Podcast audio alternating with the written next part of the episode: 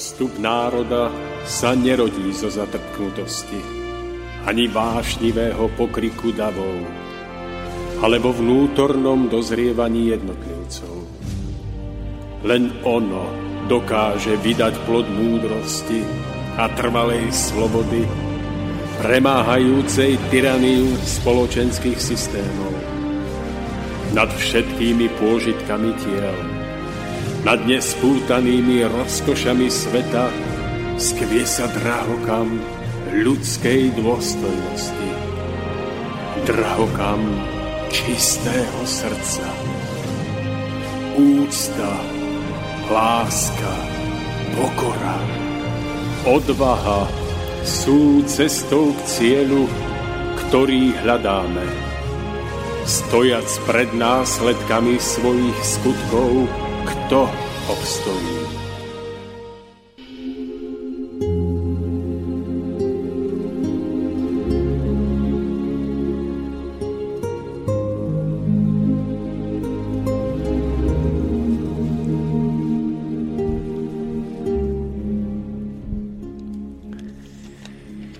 Drahí priatelia, všetkých vás srdečne zdravím zo štúdia Slobodného vysielača Banskej Bystrici. Máme 26.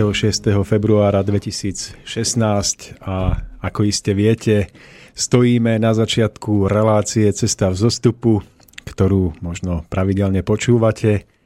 A ja mám veľkú radosť, že vás môžem opäť pozdraviť a že môžem v tomto štúdiu privítať hostia, ktorého tiež poznáte a ktorý bude dnes hovoriť o svojej ceste za poznaním hlbšieho zmyslu života.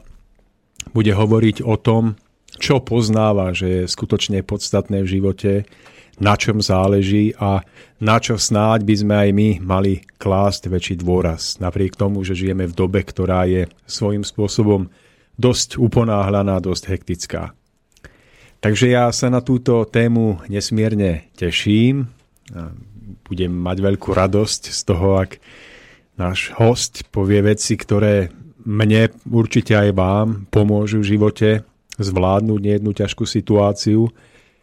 A teraz to meno. Takže týmto hostom je pán Mário Kováčik. Mário, vítajte v štúdiu. Dobrý večer. Želám pekný večer aj vám, aj všetkým poslucháčom. Ďakujem za milé slova, Tomáš, takže môžeme sa do toho pustiť. A môžeme sa pustiť, tak skôr ako to spravíme, tak by som rád našim poslucháčom pripomenul, že nám môžu do relácie volať, môžu nám aj písať, takže na telefónne číslo, ktoré práve teraz nemám, takže pán Koroni, Aha. zachránte to. Zachraňujem situácii v podobe tohto čísla 048 381 0101 No schválne. Vynikajúce. No nie, zopakujte. 048. Áno. Uh, 5-3. Nič. Vážení poslucháči, ak sa nechcete do omilu dostať, nepočúvajte to Maša Lajmona. 048 381 01 01, to je číslo, na ktoré nám môžete volať a prípadne písať aj maily na adresu Studio. Nadýchuje pre Slobodný vysielač. Tak, slobodnyvysielač.sk Tak. Takže ďakujem za vstup do relácie, takže vy viete, že je tu aj pán Koroň. Dobrý večer. No a my, my vlastne budeme môcť e, pokračovať. Takže, mm, Mario, vy ste niektoré moje relácie moderovali a nejaký čas sa poznáme. Ja poznám mnohé vaše názory na život a mnohé vaše postoje sú mi veľmi blízke a sympatické a nazdávam sa, že by mohli byť veľmi prínosné aj pre našich poslucháčov. A to je aj dôvod, pre ktorý sme sa rozhodli, že urobíme túto reláciu. Hoď sme ľudia s chybami a s nedostatkami a sami sa denne učíme, tak sme si dali záväzok, že niečo z tej vašej životnej cesty vytiahnuť na povrch a ponúknuť to ľuďom. Takže Mário, keď sa vy obzriete na spätne svoju životnú cestu, ja viem o tom, že ste pracovali ako policajt v policajnom zbore, potom ste mali niečo dočinenia s financiami, s developerským projektom, tiež ste potom pracovali vo výrobe v IKEA. Všade tam ste sa niečo naučili, niečo ste dôležité prežili. Určite aj vo vašom možno, že osobnom vzťahu v manželstve možno aj ako rodič. Takže keby ste mali urobiť taký nejaký výňatok e, z toho vášho života, tak skúste povedať, na čom v živote skutočne záleží. Tak keby som sa mal obzrieť e, vlastne späť, ako ste povedal, že sa tak obzrieť na to, čo človek všetko prežil, tak sa priznám, že miestami mi je aj do smiechu a miestami mi aj do plaču a miestami sa aj za seba hambím. Ale jednoducho taká je cesta človeka dôležité je, ako by som povedal, že kam ten človek smeruje v tom živote ak sa posúva skutočne niekam, tak e, naozaj je to, ako by som povedal, tak dobré. Takže niečo z takej, z takej minulosti krásnej, no Ja som prežil detstvo, na ktoré veľmi rád spomínam a spája sa to s obrovským dobrodružstvom, obrovskou takou slobodou, voľnosťou. Veľmi veľa pohybu sme zažili, čo možno dneska deti až tak nezažívajú vzhľadom k tomu, že tá doba je taká, aká je. My sme nič z toho nepoznali, takže, takže sme trávili veľmi veľa času vonku. Nás bolo treba naháňať jednoducho a naozaj ťahať domov. Ale bolo to, bolo to veľmi krásne, krásne vlastne obdobie, kedy, kedy sme to tak prežili naozaj ako deti. My sme sa veľmi veľa hýbali, veď stačila lopta proste a mastenica na, stredy, na stred cesty. Takže takým rôznym spôsobom. No a postupne ako tak človek dozrieva, prešiel som si ako každý asi základnú školu, potom prišla stredná škola, bola to stredná polnospodárska škola, boli sme posledným ročníkom v rámci odboru pestovateľ, chovateľ a mechanizátor, čo je na, z môjho pohľadu momentálne ako veľká škoda. Pretože bola to škola, ktorá bola v prvom rade veľmi praktická. Dneska, keď sa obzriem späť a pozerám sa na tie školy, tak naozaj tie deti ako keby nedostávali také zručnosti. Hmm. Keď si zoberete, že Škola nás naučila zvárať hej, akýmkoľvek spôsobom, či elektrikou, či, plen, či plynom. Stáli sme za sústruhom, za frezou. Keď niekomu poviem, že si predstavte, 3 roky máte kovácku vyhňu a učíte sa tam vlastne reálne kuť to železo v rámci, v rámci vodického oprávnenia naozaj takmer na všetky skupiny, v rámci kombajnu, v rámci rôznych príprav, čo sa týka techniky od motorov a tak ďalej a tak ďalej. Pamätám si, že sme mali chemické laboratórium, ktoré, ktoré mal málo kto. Hej že sme tam robili tie pokusy, na ktoré si nepamätám, ale bolo to veľmi zaujímavé v tom čase, keď sme to tak prežívali, pretože do tej školy ja sa vraciam pravidelne a mám tam dobré vzťahy. No a potom vlastne po tej strednej škole nastúpila ako základná vojenská služba. To bolo obdobie pre mňa, priznám sa, veľmi, veľmi také náročné a ťažké. Ja nemám jedinú peknú spomienku na to obdobie a jediného priateľa, ale aj napriek tomu, že to bolo pre mňa takým ťažkým a veľmi nepríjemným nepríjemným vlastne prežitím, tak sa na to zostupom času dívam ako na niečo veľmi, veľmi prospešné a už, by, a už ako keby necítim tú takú, takú nenávisť alebo ten taký vztek mm. v češtine, ako sa povie. No a vlastne toto bolo obdobie, kedy tak človek sa začína troška tak ako keby prebúdzať a do tej reality je tak hodený, obzerá sa kolo seba. A ja sa priznám, že v tom období veľmi silno u mňa rezonovala jedna otázka a to bola akoby pochopiť v živote, čo to je smrť. Že jednoducho sme prežívali ten život a e, človek jednoducho sa s ňou stretne, či sa mu to páči alebo nie, či už e, v okruhu najbližších alebo niekde tak proste vzdialených. Prežili sme aj my rôzne veci. Pamätám si, že na základnej škole nám akože vlak zabil spolužiaka, mali koľko, ja neviem, 12 rokov. Ja si na to veľmi živo spomínam, aj keď to je skutočnosť, ktorá je 25 rokov, či koľko, 30 už za nami, ale stále to mám proste pred sebou, že si jednoducho ano. bola to veľmi silná, silné také prežitie. No a vlastne, keď človek ako keby premýšľal nad touto otázkou, tak druhá otázka, ktorá z tejto vyplýva, je vlastne, čo je to život. A ja vlastne potom v takom hľadaní vlastne týchto odpovedí, ja som to považoval ako za alfa omega, vzhľadom k tomu, že tá jednoducho smrť je súčasťou života a že vlastne ako keby príde k človeku vtedy, keď to najmenej čaká, alebo nikto z nás to nevie. Takže bolo pre mňa tak veľmi dôležité vlastne hľadať odpovede na tieto otázky. Hneď potom po strednej škole som vlastne nastúpil k polícii a toto obdobie vnímam ako veľmi, veľmi prospešné. Je to obrovská škola do života v rámci takého rozhľadu, v rámci, v rámci pochopenia istých súvislostí, ako funguje štát, jednotlivé tie samozprávy a tak ďalej a tak ďalej. Naozaj taký všeobecný prehľad v rámci jednotlivých, či už trestného práva, priestupkového práva a v rámci takého celého rozhľadu, čo sa týka, čo sa týka naozaj nášho štátu.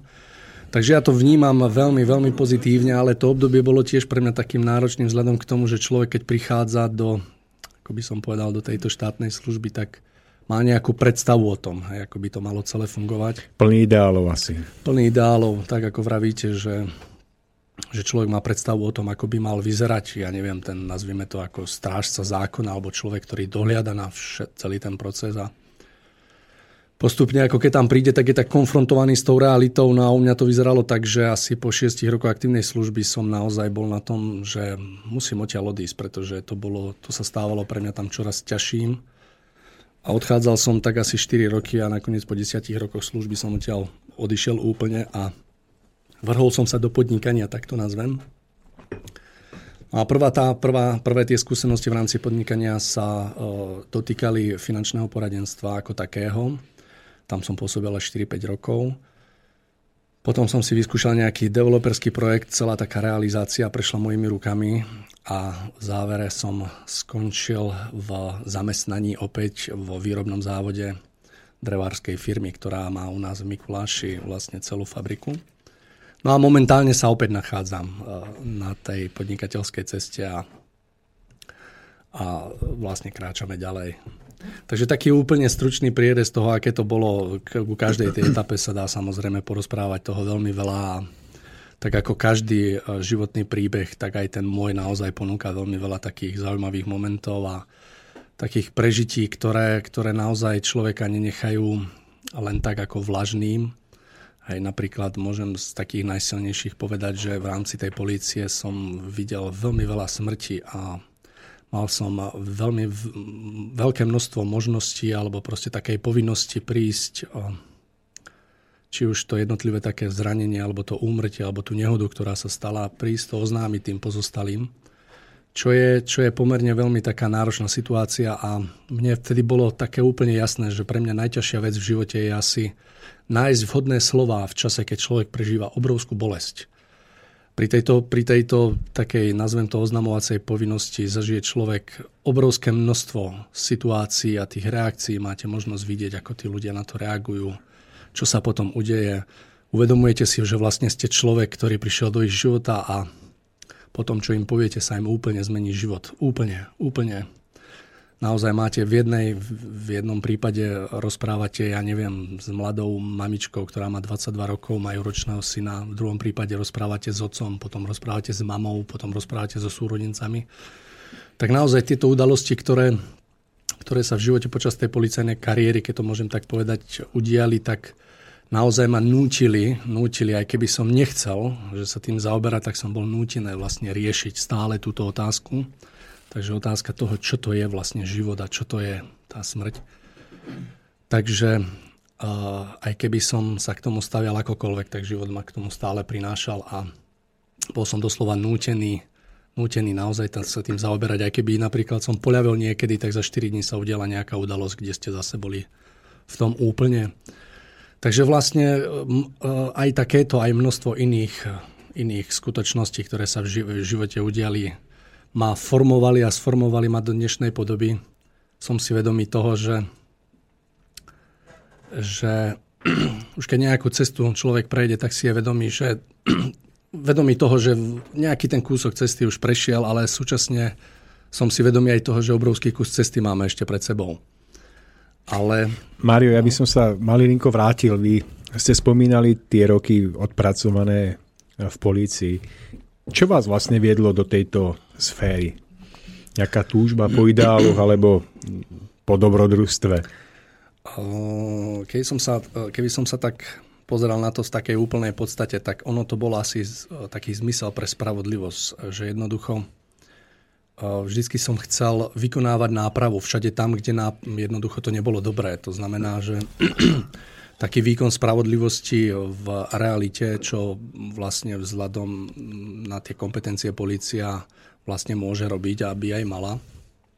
Takže výkon takého, také, takej spravodlivosti, hmm. myslím si, že to bolo spojené iba spravodlivosťou, že naozaj sa postaviť za tých slabších, vedieť ich ochrániť, vedieť usmerniť naozaj ľudí a vedieť ich nejako naviesť na to, že v prípade, že robili niečo, čo nie je správne, aby to dokázali proste zmeniť a či už postačovalo na to, ja neviem, nejaký dohovor alebo pre niekoho celý súdny proces, prípadne odsudenie. Takže Stretol som sa s rôznymi tými prípadmi. Takže asi toto, že som chcel jednoducho byť na tej správnej strane, ako sa povie a bojovať za to dobro proti tomu zlu, keď to zoberieme z takého jednoduchého pohľadu. No a realita bola potom aká? E, bolo to, bola to práca, ktorú ste vykonávali viac menej túto nápravnú prácu vo vzťahu k ľuďom, alebo potom priamo ku kolektívu, v ktorom ste pracovali, alebo aj, aj, alebo... Viete čo, keď tam človek, každý, kto to asi zažil, alebo kto tým prešiel, tak mi dá za pravdu, keď poviem, že na začiatku, keď prídete, tak akoby prevažovali všetky tie vaše ideály, tie, tie všetky vaše názory, postoje, že sa snažíte presadiť, čo je podľa vás to správne. Ale takisto ako idete postupom času, hej, že za ten jeden rok, ja som to povedal tak, že v prvých piatich rokoch som na políciu nepovedal ani meké F. Ale lámať sa to začalo po takých 5 rokoch, keď človek vlastne sa dostane tak reálne do obrazu, keď vidí, ako to celé funguje, ako to celé je, kto sa okolo vás nachádza, kto riadi ten rezort, aké má postoje, či je, či je proste človek ako keby na správnom mieste, alebo to je troška inak. Takže ja sa priznam, že ja som človek, ktorý mal v tom čase obrovský problém rešpektovať niečo iné ako prirodzenú autoritu. Obrovský problém. To, je, to bolo u mňa doslova nemožné. To je presne ako keď kôň sa zapre zadnými nohami a ani omylom dopredu. A čo je to prirodzená autorita? No prirodzená autorita je človek, ktorý, ktorý naozaj, e, ako by som povedal, tak stojí, stojí dosť vysoko, či morálne alebo osobnostne, že naozaj z toho človeka to ide. To je človek, ktorý má zvládnuté veci, nie je pyšný, je pokorný, vie, vie jednoducho, nebude sa povyšovať nad niečím a že je to úplne proste taký ľudský, typický človek, aj, ktorý, ktorý nepotrebuje nejaké veci, také maniere trpiť. Je proste jednoducho človek. Tá človečina je tam veľmi dôležitá. A ja naopak, eh, ako by som povedal, že ako keby človek, ktorý, ktorý osobnostne a morálne nie je až tak vysoko a keď dostane, neviem, funkciu a hodnosť, niekedy to dokáže asi takú veľkú šarapatu urobiť, veľkú šarapatu. Ja som sa s týmto dostal naozaj do situácií, kedy kedy som to vždy tak hodnotil na tej, ako by som povedal, na tej ľudskej rovine, že nebolo jedno, kto oproti mne stojí, nech je slušný ten človek. Hej, či on je, ja neviem, prezident, alebo predseda vlády, alebo obyčajný robotník, to je úplne jedno. Hej, jednoducho nech je len človek. A čím ešte horšie bolo pre mňa, keď jednoducho naozaj človek zastával nejakú funkciu alebo nejaký úrad a naozaj to nebolo o tom človečenstve u neho, že dokázal proste sa ohnúť, dokázal klesnúť, dokázal proste urobiť veci, ktoré by možno nemal. Takže toto bolo pre mňa takým potom takým prebudením, že naozaj som ako keby zistil, že na tých jednotlivých postoch sa ako keby nenachádzali ľudia, ktorí by tam v skutočnosti podľa môjho názoru mali stáť. Že práve som videl množstvo, množstvo akože šikovných ľudí, ktorý, ktorý, ktorý by som si vedel predstaviť jednoducho na tých, ja neviem, jednotlivých pozíciách, hej, pozíciách, vyšších pozíciách. A práve tí tam neboli a práve tí ľudia z môjho pohľadu, ktorí ako keby v policii nemali čo robiť, tak naozaj tam boli. Toto bolo pre mňa také dosť ťažké vlastne zvládnuť a ja musím akože na druhú stranu povedať, že v rámci policie som stretol aj veľké množstvo ľudí, ktorí stoja za to, ktorí sú naozaj ľuďmi a sú aj veľmi dobrými policajtami. Hej? Ale žiaľ musím konštatovať, že si myslím, že ten pomer ako keby toho správneho oproti tomu menej správneho je väčší v prospech toho ne, hmm. menej správneho. Takže takto som to tam pocitoval, ale vravím, napriek tomu chcem povedať, že naozaj obrovský kopec ľudí tam asi asi v takom zmysle, ako ste sám niekedy povedal, že v každej skupine ľudí nájdete uh, aj mimoriadne kvalitných, aj mimoriadne nekvalitných. Asi tento pomer je úplne asi všade, či je to už politika, či je to policia, či je to administratíva nejaká, či je to je jedno úplne v každom smere, to myslím si, že platí, takže asi tak. Mario, uvažujem nad tým, akým, akou cestou by sa dal dosiahnuť stav, keď, aby v spoločenských funkciách opäť pôsobili ľudia, ktorí budú prirodzenými autoritami. Pretože ja si viem predstaviť, že prirodzenú autoritu je možné rešpektovať, že dokonca to človeku robí radosť, že môže rešpektovať prirodzenú autoritu. Vnímam to aj tak, že presne tak, ako sa napríklad dokážem postaviť na zadné, pokiaľ som neochotný rešpektovať alebo vidím oproti sebe niekoho, kto nie je pre mňa prirodzenou autoritou, tak práve naopak dokážem rešpektovať prirodzenú autoritu až s obrovskou vernosťou. Hej, že jednoducho tam není vôbec dôvod robiť niečo iné ako správne vôbec neexistuje. To znamená, že naozaj to je obrovská radosť, či s tým človekom spolupracovať, či jednoducho plniť nejaké úlohy, či proste čokoľvek, naozaj, to je, to je obrovská vernosť z môjho pohľadu, že naozaj ten vzťah stojí za to, že, že sa viete podržať, viete, viete za toho nadriadeného jednoducho sa aj pobiť, ako sa povie, hej, že v prípade, že príjete do situácie, kde niekto to vidí inak, alebo sa to snaží očierniť, dokážete sa ho zastať. Dokážete jednoducho ten vzťah budovať a ja som takéto niečo mal možnosť prežiť aj v rámci polície a priznám sa, že začiatok s pánom riaditeľom bol taký, že keď sme sa prvýkrát stretli, tak myslím, že bol zo mňa na plafóne prvý raz. A to len preto, že, ako by som povedal, sa mu do uši dostali veci, ktoré neboli pravdivé. A ja keď som sa to snažil v tej debate potom jednoducho uviezť na pravú mieru, tak som bol postavený do pozície, že čo si o sebe myslím. No ale všetko to skončilo tak, že ja som mal veľmi, veľmi krásny vzťah vlastne s týmto nadriadeným na konci, veľmi krásny. Mal nejaký vývoj a bolo to s ním veľmi zaujímavé, ale podstatné je ten koniec, že jednoducho naozaj sme mali vybudovaný taký vzťah, že prišiel sa rozlúčiť, keď odchádzal a aj tá ústretovosť v rámci rôznych vecí, čo sme spolu riešili, bola veľmi, veľmi krásna, takže naozaj to bolo super vtedy. Hmm. A čo sa týka, čo sa týka, neviem, ja to vnímam tak, že vlastne, ako by som povedal, že tá obmena toho správneho za to nesprávne, mm, akoby príde takým prirodzeným spôsobom sa to udeje, že verím, že do policajného zboru sa dneska dostávajú ľudia, aj keď mám rôzne informácie, pretože ja som v tejto oblasti ešte akým spôsobom tak aktívny, ale verím, že sa tam dostávajú ľudia, ktorým skutočne ide o to, aby... Lebo ja policiu som vnímal ako poslanie, nie ako prácu. Ja tvrdím, že som sa narodil ako policajt.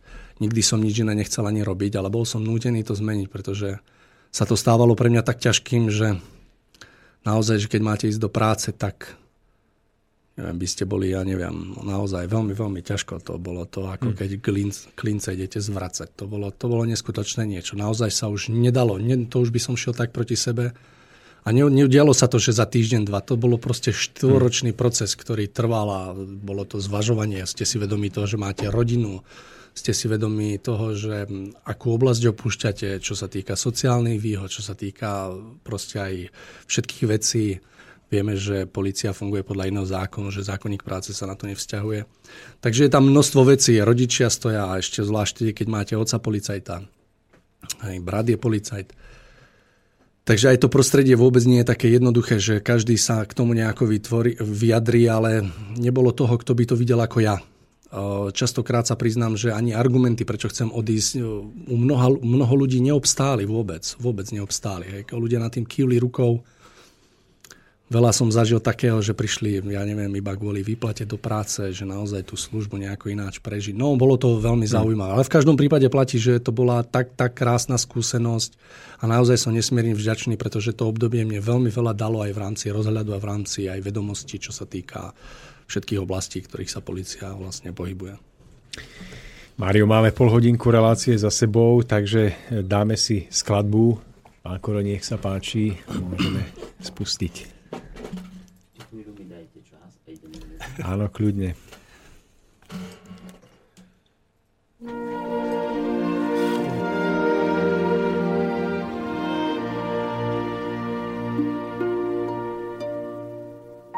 Každý kluk sní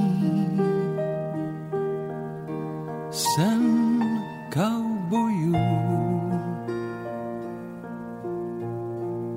plný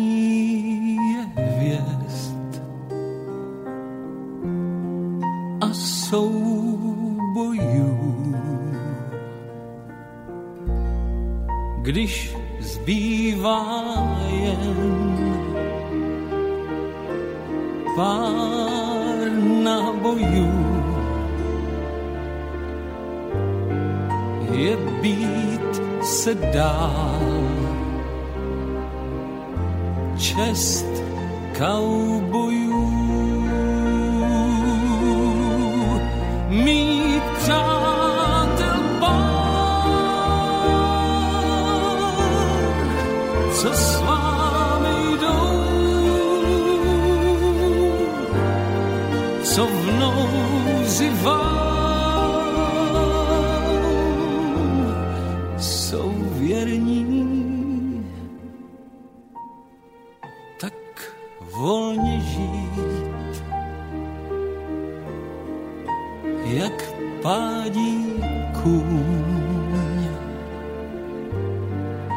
takhle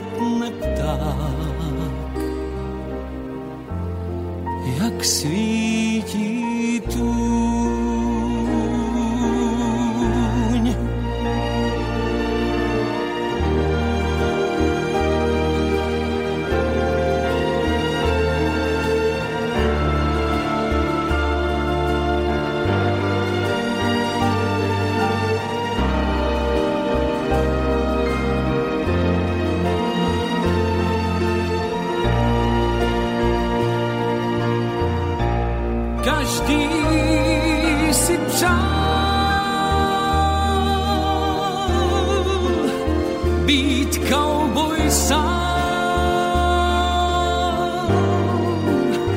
ať nejsem kluk.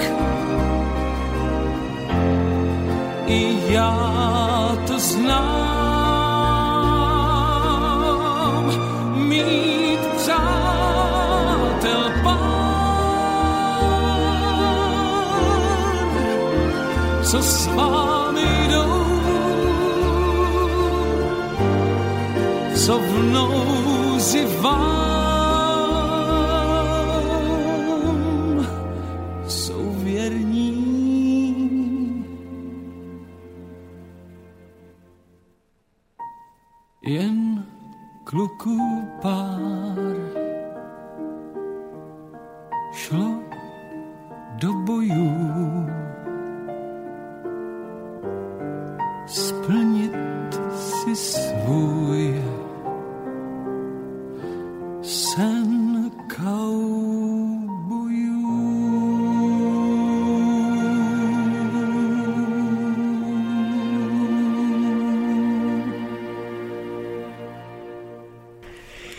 Tak pre túto chvíľku máme dosnívané.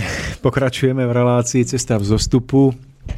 Hostom dnešnej relácie je Mário Kováčik, môj priateľ, zároveň spolu moderátor relácie Cesta v zostupu. Ja mám veľkú radosť, že môžeme trošku sa o ňom dozvedieť viac a že nám môže prezradiť niečo zo svojho života, zo svojich skúseností. Ja by som sa, Mário, chcel ešte malilinko vrátiť k tej pôvodnej otázke, že na čom živote skutočne záleží, keď napríklad e, bola reč o rešpektovaní autority. Vy ste vnímali, že tá autorita nie je z vášho pohľadu prirodzenou autoritou. Keby ste dnes boli v tej situácii, tak ako pred niekoľkými rokmi, ako by ste sa zachovali? No, tak e, môžem povedať, že určite, určite odlišne, pretože človek tými skúsenosťami by mal aj tak troška dozrievať a uh, ja takisto sa pozerám na tie situácie úplne, úplne inak, ako som sa díval vtedy. No v prvom rade treba povedať, že som človek, ktorý urobil v živote tak veľa chýb, že neviem, možno raz, keď to napíšem aj na 3-4 knihy bude. veľmi veľa chýb, naozaj veľmi veľa chýb. Keď sa pozriem späť, vidím človeka neuveriteľne pyšného, človeka, ktorý, ktorý bol výbušný, ktorý bol ješitný, ktorý bol tvrdohlavý. A vlastne, keď je človek takto vybavený, tak málo kedy sa jednoducho, ako by som povedal, prejaví takéto správne v človeku. Takže keď sa pýtate, ako by som reagoval dneska na tie, na tie situácie, ktoré som prežil, tak ja som sa aj s tým pánom riaditeľom osobne stretol potom, keď sme sa úplne iný, ináč sme to videli a tak ďalej. Dokázali sme sa na tom zasmiať, ale v čase, keď sme to prežívali, nám do smiechu nebolo. Takže dneska v takom kľude, veľkom kľude, pretože som pochopil, že môj pohľad na veci, ktoré sa okolo mňa dejú, je jedna vec a porozumieť dejom, ktoré vás obklopujú a ktoré sa vám vlastne v tých situáciách udejú, je vec druhá. No a ja po tých skúsenostiach odtedy, čo prešlo, som pochopil minimálne toľko, že všetko, čo sa nám deje v živote, alebo respektíve čo do nášho života prichádza každúčky deň, tak sú vlastne len následky našich predchádzajúcich rozhodnutí.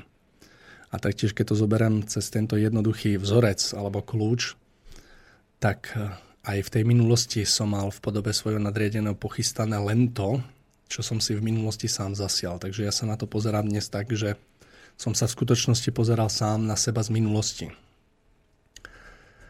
A každý, každý z nás e, jednoducho, pokiaľ sa mu do cesty postaví niečo, čo nie je príjemné, tak sa snaží všeličo možné urobiť, len to... Vzdorovať. Hej, vzdorovať. Jednoducho taký odpor si postaví voči tomu. Len nie to prijať. Takže uh, dneska viem, že keby tieto situácie, keď sa dejú, tak jednoducho ich zvládam. Myslím si, že s veľkým nadhľadom oproti tomu, aké to bolo. A veľmi dôležité dneska, keby som to mal zopakovať, tak by bol taký pokoj, taký kľud, rešpektovanie toho druhého človeka aj napriek tomu, že ho vnímam možno troška inak, ako, by, ako ja neviem, ako, ako v skutočnosti je a že naozaj ho brať takého, aký je, aj s tými chybami, aj s tým všetkým, že nemal som právo to ani posudzovať, ani sa k tomu nejako vyjadrovať. Samozrejme chýbala úcta k človeku ako takému a už vonkoncom v rámci tej hierarchie k svojmu nadriadenému. Ale na druhej strane musím dodať, že, že ten človek si to tiež pochystal v, v mojej podobe, že jednoducho sa stretol, stretol s podriadeným, ktorý, ktorý bol taký v tom čase, aký bol. Takže naozaj dôležité, dôležité je to vedieť ustáť a mne, um, mne veľmi pomohlo vlastne porozumieť tomu deju v tom zmysle, že chápete, prečo sa to deje. Prečo to, či ono príde do vášho života.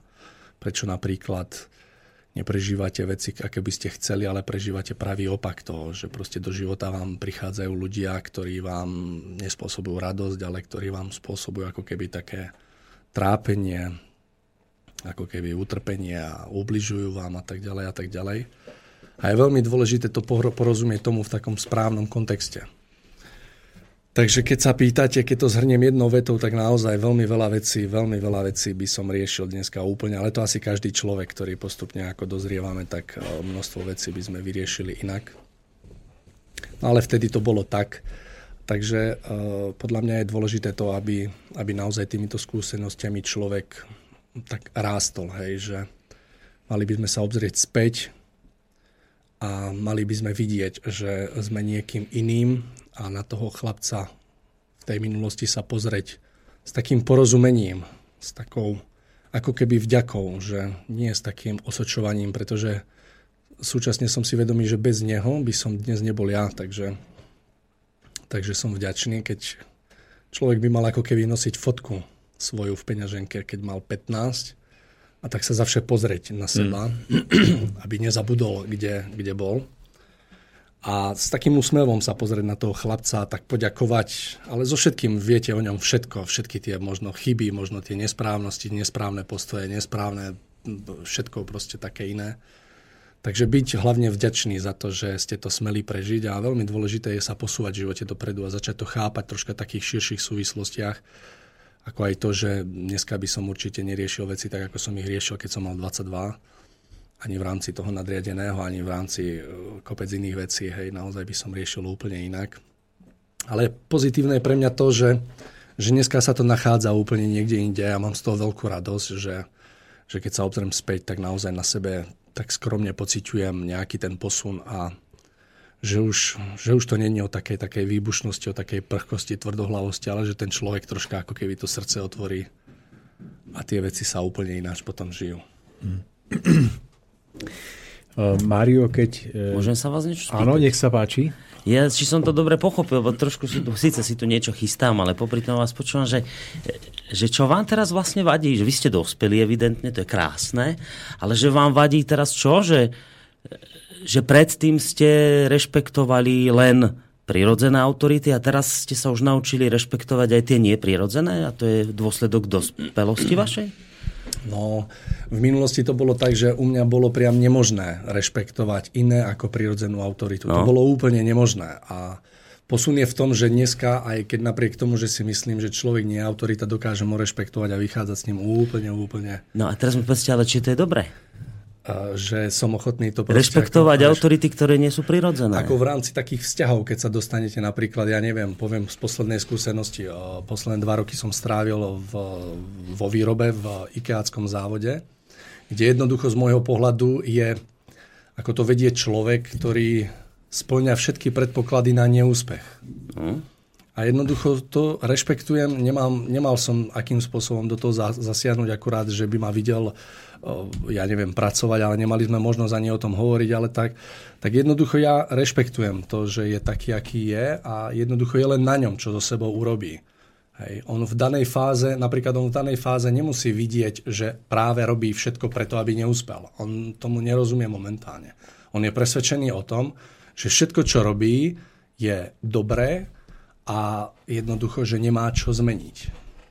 Hej, to znamená, ja keď z toho, čo som tam prežil, tak môžem povedať len takú vec, že keď som mal vysokú školu, tak prvé 4 semestre tam nahrniem študentov, aby pochopili, ako sa to nemá robiť. ako mne to tak pripadá. Hej. To znamená, ale rešpektujem to. Ten človek je v tom nejakom prostredí, je tam 20 rokov, nejako je formovaný a tak ďalej. Nejako sa tam vyvíja a naozaj som to vnímal, alebo vnímam to prostredie ako čisto deštrukčné. Hej? A jednoducho naozaj tam sú splnené všetky podmienky na to, aby to tam nefungovalo. Čo, čo sa týka vzťahov, čo sa týka rôznych tých väzieb, tá komunikácia medzi ľuďmi.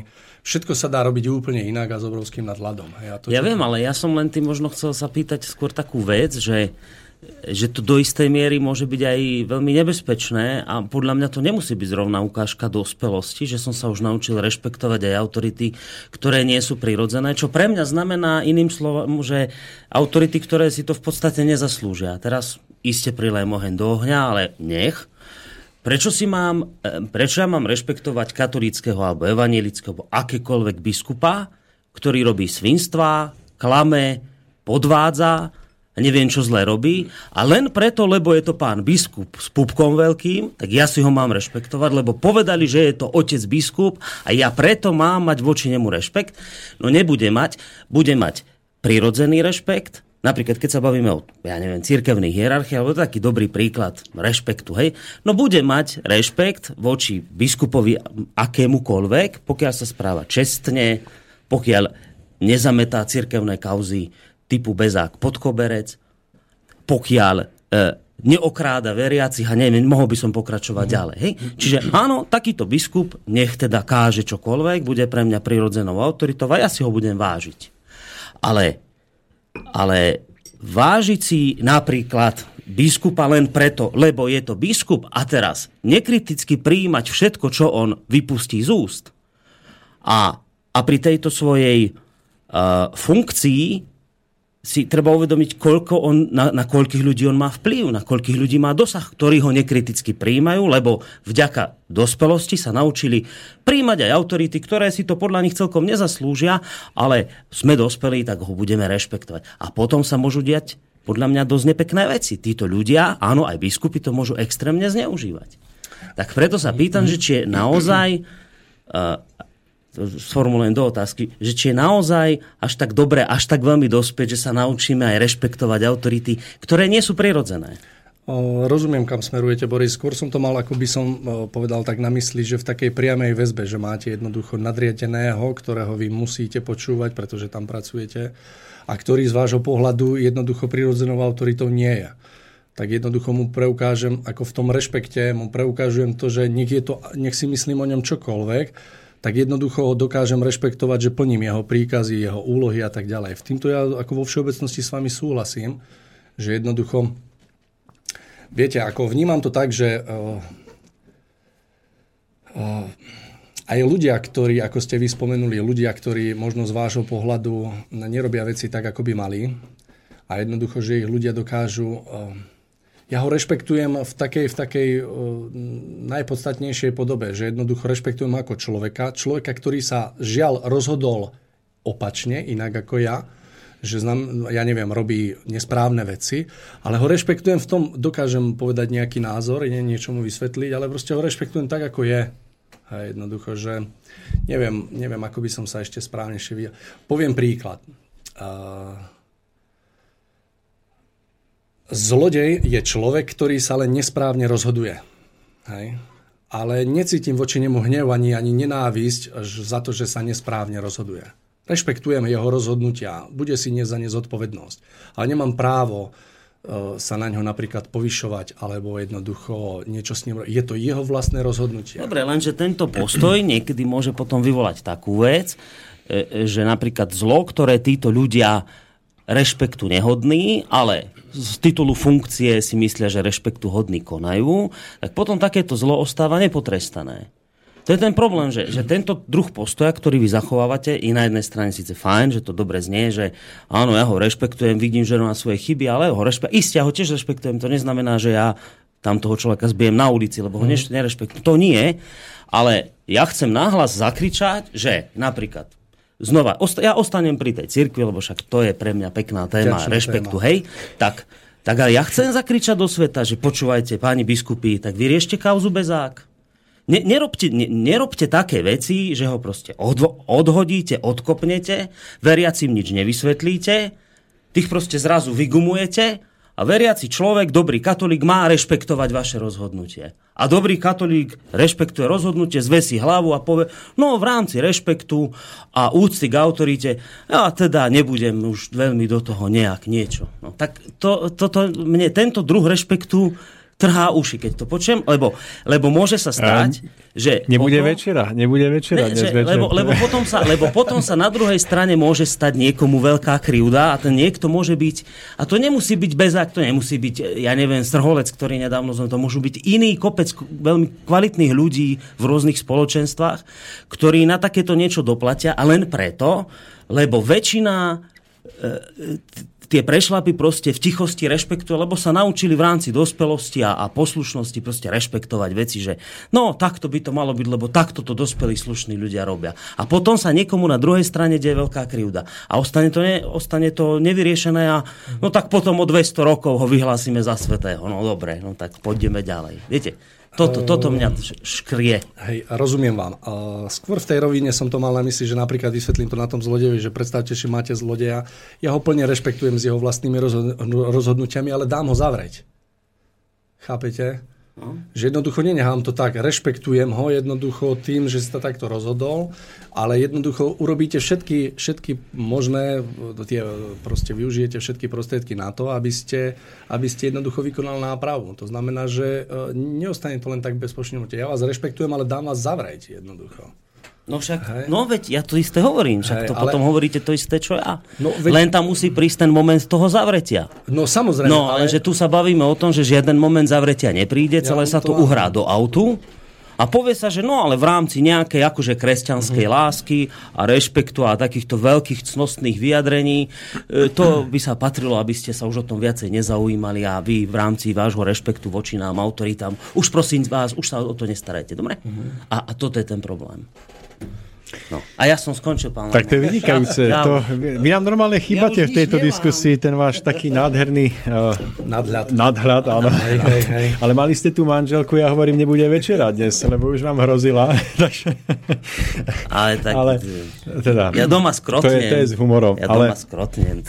ja, ja, by som to, ja by som to iba okomentoval ešte, ak môžem, pretože som tu medzi vami a počúvam vás, tak... Uh, Súhlasím aj s Máriom. Súhlasím aj s Máriom. Nie, vôbec, ale to je, ja, ja v rámci profesionality iba v 5 minút, takže uh, tak ako vravíte vy, že na jednej strane uh, brať toho človeka taký, aký je a na druhej strane vedieť, um, vedieť nejakým spôsobom zjednať nápravu toho stavu. Ja vám poviem svoj osobný príklad zo svojho života. Že uh, keď som nastúpil do práce po ukončení vojny, vojenskej služby, tak mm, som mal podobný, podobný prípad, že autorita, ktorú som vnímal, že je nado mnou, tak sa mi veľmi ťažko rešpektovala. A mal som tam ťažké chvíle a ja som vnímal, že to nedokážem zvládať, tak som sa prejavoval vzdorovito. A dopadlo to tak, že tá autorita bola tam, kde je, ja som musel zmeniť zamestnanie a prišlo druhé zamestnanie. A predstavte si, ako na schvál, bolo to to isté oddelenie len v úplne inom meste a podobný typ nadriadeného. Jeho brat. Podobný typ nadriadeného, úplne podobný typ problému. Tak si vravím tak, ako, ako mám to vyskúšať opäť, že zaujmem ten zdorovitý postoj toho nepriatia, odídem aj odtiaľ a pôjdem kde do ďalšieho mesta a tam si nájdem novú prácu, kde budem riešiť ten istý problém. Tak som si povedal, že nie, že vyskúšam to inak. Že vidím síce na tom nadriadenom určité veci, ktoré by som si ja ako na nadriadenom vedel predstaviť, že budú inak, ale napriek tomu skúsim toho človeka z ľudského hľadiska prijať v tom zmysle, že, že ho nebudem odsudzovať, že nebudem voči nemu prechovávať tie, tie negatívne emócie, pocit vzdorovitosti a odsúdenia. Že áno, vidím, že má nedostatky. Vidím, že ich má veľké, ale viem, že ich nezmením tým, že na ňo budem tlačiť, pretože on si ich bude držať ešte viac. A že jediná cesta, ako túto situáciu zvládnuť je pokúsiť sa o to, vidieť v tom človeku niečo, čo je skutočne dobré. Možno je tam toho zdánlivo veľmi málo, ale zvyčajne v každom človeku je niečo, čo je dobré. Ja som v tom svojom vzťahu pochopil, že ak budem konať ako predtým, vyhodia ma aj z tohoto oddelenia a budem musieť hľadať novú prácu. A s týmto poučením som si povedal, že nie, že ja nechcem dokola opakovať tento reparát a že vyskúšam na tom človeku, ktorý má plno negatívnych vlastností, vidieť niečo dobré a na tom stavať. A myšlienky, ktoré voči nemu budem prechovávať, sa budem snažiť triediť, tak aby tie negatívne nezaberali veľa priestoru v mojej hlave, ale naopak, aby viacej som sa venoval tomu, čo je v ňom dobré. A predstavte si, stala sa taká vec, že bez toho, aby som sa nejakým spôsobom navonok prejavoval hnevom alebo nátlakom a mentorovaním, že čo má, nemá robiť, aby bol takým, ako má byť, tak sa stala taká vec, že tou vnútornou prácou vo vzťahu k tomu človeku sa stalo to, že on si ma, ja som mal ten pocit, že on si ma začal viacej vážiť. Že napriek tomu, že predtým mu nerobilo problém ma vykričať, zhodiť ma na chodbe pred ostatnými ľuďmi, tak náhle bol akýsi iný. Opatrnejší v reči, v úsudkoch.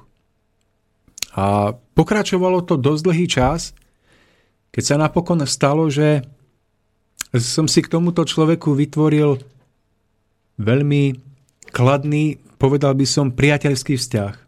Napriek tomu, že on bol vysoko vzdelaným človekom, ja som bol viac menej najnižšou triedou v, zdravotníckom, eh, v zdravotníckej hierarchii, tak medzi nami vládla akási úcta. A ja som vďaka tomu v tejto práci mohol pracovať dlhší čas a mohol som tam mnohé veci prežiť a pochopiť. A potom, keď som sa spätne pozrel na tú prvú modelovú situáciu v tom prvom zamestnaní, tak som pochopil, že ten môj zamestná, ten nadriadený, s kým som mal problém, tak on musel prísť do môjho života kvôli tomu, že on mal v sebe ukryté určité povahové vlastnosti, ktoré možno driemali skryté niekde hlboko vo mne, ktoré ja som buď prejavoval málo, pretože som nemal na to podmienky, alebo, som ich prejavoval voči niekomu úplne inému, na úplne inom mieste. A teraz som zistil, že to, čo mne sa nepáči na ňom, že mne robí, že ja keď poctivo mám pravdivo pozrieť do svojho života, ako ja som sa správal voči tým, ktorí voči mne sa cítili byť slabšími, to jedno, či to bolo um, vo futbalovom týme alebo v hokejovom týme, tak som zistil, s hrôzou zistil, že ja som toto isté robil iným. Rozumiete? A teraz ja som si uvedomil, že ja môžem tohoto človeka tu odsúdiť, povedať mu, že tam nemá čo robiť, že musí ísť preč, musí prísť spravodlivý. A... Lenže ja som si uvedomil, že že e, ja keby som tohoto človeka tam nevidel, nestretol, tak ja ne, nemám ako potom pracovať so sebou, lebo ja si neuvedomím, že čo ja v sebe ešte skrývam za nevyriešené veci. Tak ja som preto potom si povedal, že nebudem riešiť problém tohoto človeka, aký je, ale vyskúšam riešiť seba. Že či ja svojou premenou náhodou nezmením toho človeka a to, ako sa on voči mne správa. A tá moja múdrosť alebo pointa toho života je v tom, že vyskúšajme najskôr, keď je voči nám niekto hrubý alebo nejakým spôsobom negatívny, vyskúšajme najskôr zmeniť samých seba v tom, že pozrieme do svojho vnútra, či my takýto istý nie sme voči niekomu úplne inému. A, a až potom, keď urobíme toto, si môžeme položiť ďalšiu otázku, či ten dotyčný tam má byť alebo nemá byť a podobne. Nepreskakujme tento medzistupeň, pretože potom sa stáva, že tu zjednávame nápravu a vypadá to tak, že zlodej kričí chyte zlodeja. že ten, kto je momentálne v útlaku, cíti sa byť ukrivdený, by bol presne taký istý, keby stál na mieste toho primára, keby mu život doprial mať vysokú školu, mať dostatok vedomostí a tú situáciu by prežíval tam, kde on. No, neviem ako Mário, ale ja s vami hlboko nesúhlasím v tejto chvíli.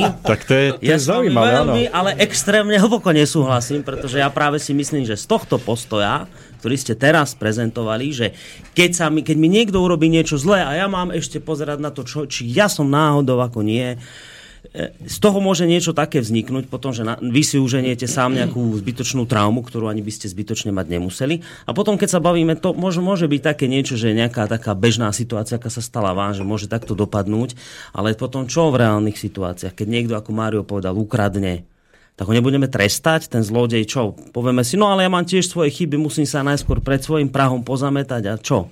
Viete, Ľudia v živote robia zlé veci, nespravodlivé a robia aj tí, ktorí sa tvária ako veľké autority a nezaslúžia si to a tým ľuďom to musí niekto povedať, že žiadnymi autoritami nie sú. Ak nie sú prirodzené autority, tak nič také ako vynútená autorita neexistuje, podľa mňa. A ak je to autorita naozaj sná, tak bude autoritou bez toho, aby si to vynúcoval. A ja si myslím, že nech je kto, ak, na akejkoľvek pozícii, každému má byť pripomenuté, keď robí nespravodlivé veci. Chyba je tá, že niektorí ľudia v tej veľkej pokore a v tom hľadaní si chýb v sebe samých sa až tak veľmi už za, za, zarili v, v tom hrabaní sa v sebe samom, že nekriticky prijímajú všetky rozhodnutia ich akože daných autorít a potom tie autority na nich orú doslova. A to je tá chyba. Mario, nech sa páči. Ste host, ja sa vedome brzdím, ja som, pretože by ja som, som sa bol hlboko neprofesionálny. Ale... Takže... Nie, mne sa páči, mne sa páči že je tu takáto debata, ano. že sa dokážeme o tom normálne porozprávať, neskočí si do vlasov. No Boris, ja poviem tak, že ja v princípe s Tomášom súhlasím, ale a myslím si, že ani vy proti tomu nebudete mať nič, pokiaľ to správne pochopíte. Ja som, uh, jednu, jednu vec treba pochopiť, že uh, ak budete vy okradnutí v živote, že sa vám to dakedy stalo, neviem, či sa vám to stalo už dakedy, ale ak sa vám, neviem, stalo sa vám dakedy, že ste Asi boli... nie, zatiaľ no. ešte neviem. Takže neviete, čo je to byť okradnutý. No a nestáva sa vám to preto, pretože tento následok do vášho života neprichádza preto, pretože ste sám na to nedali podnet.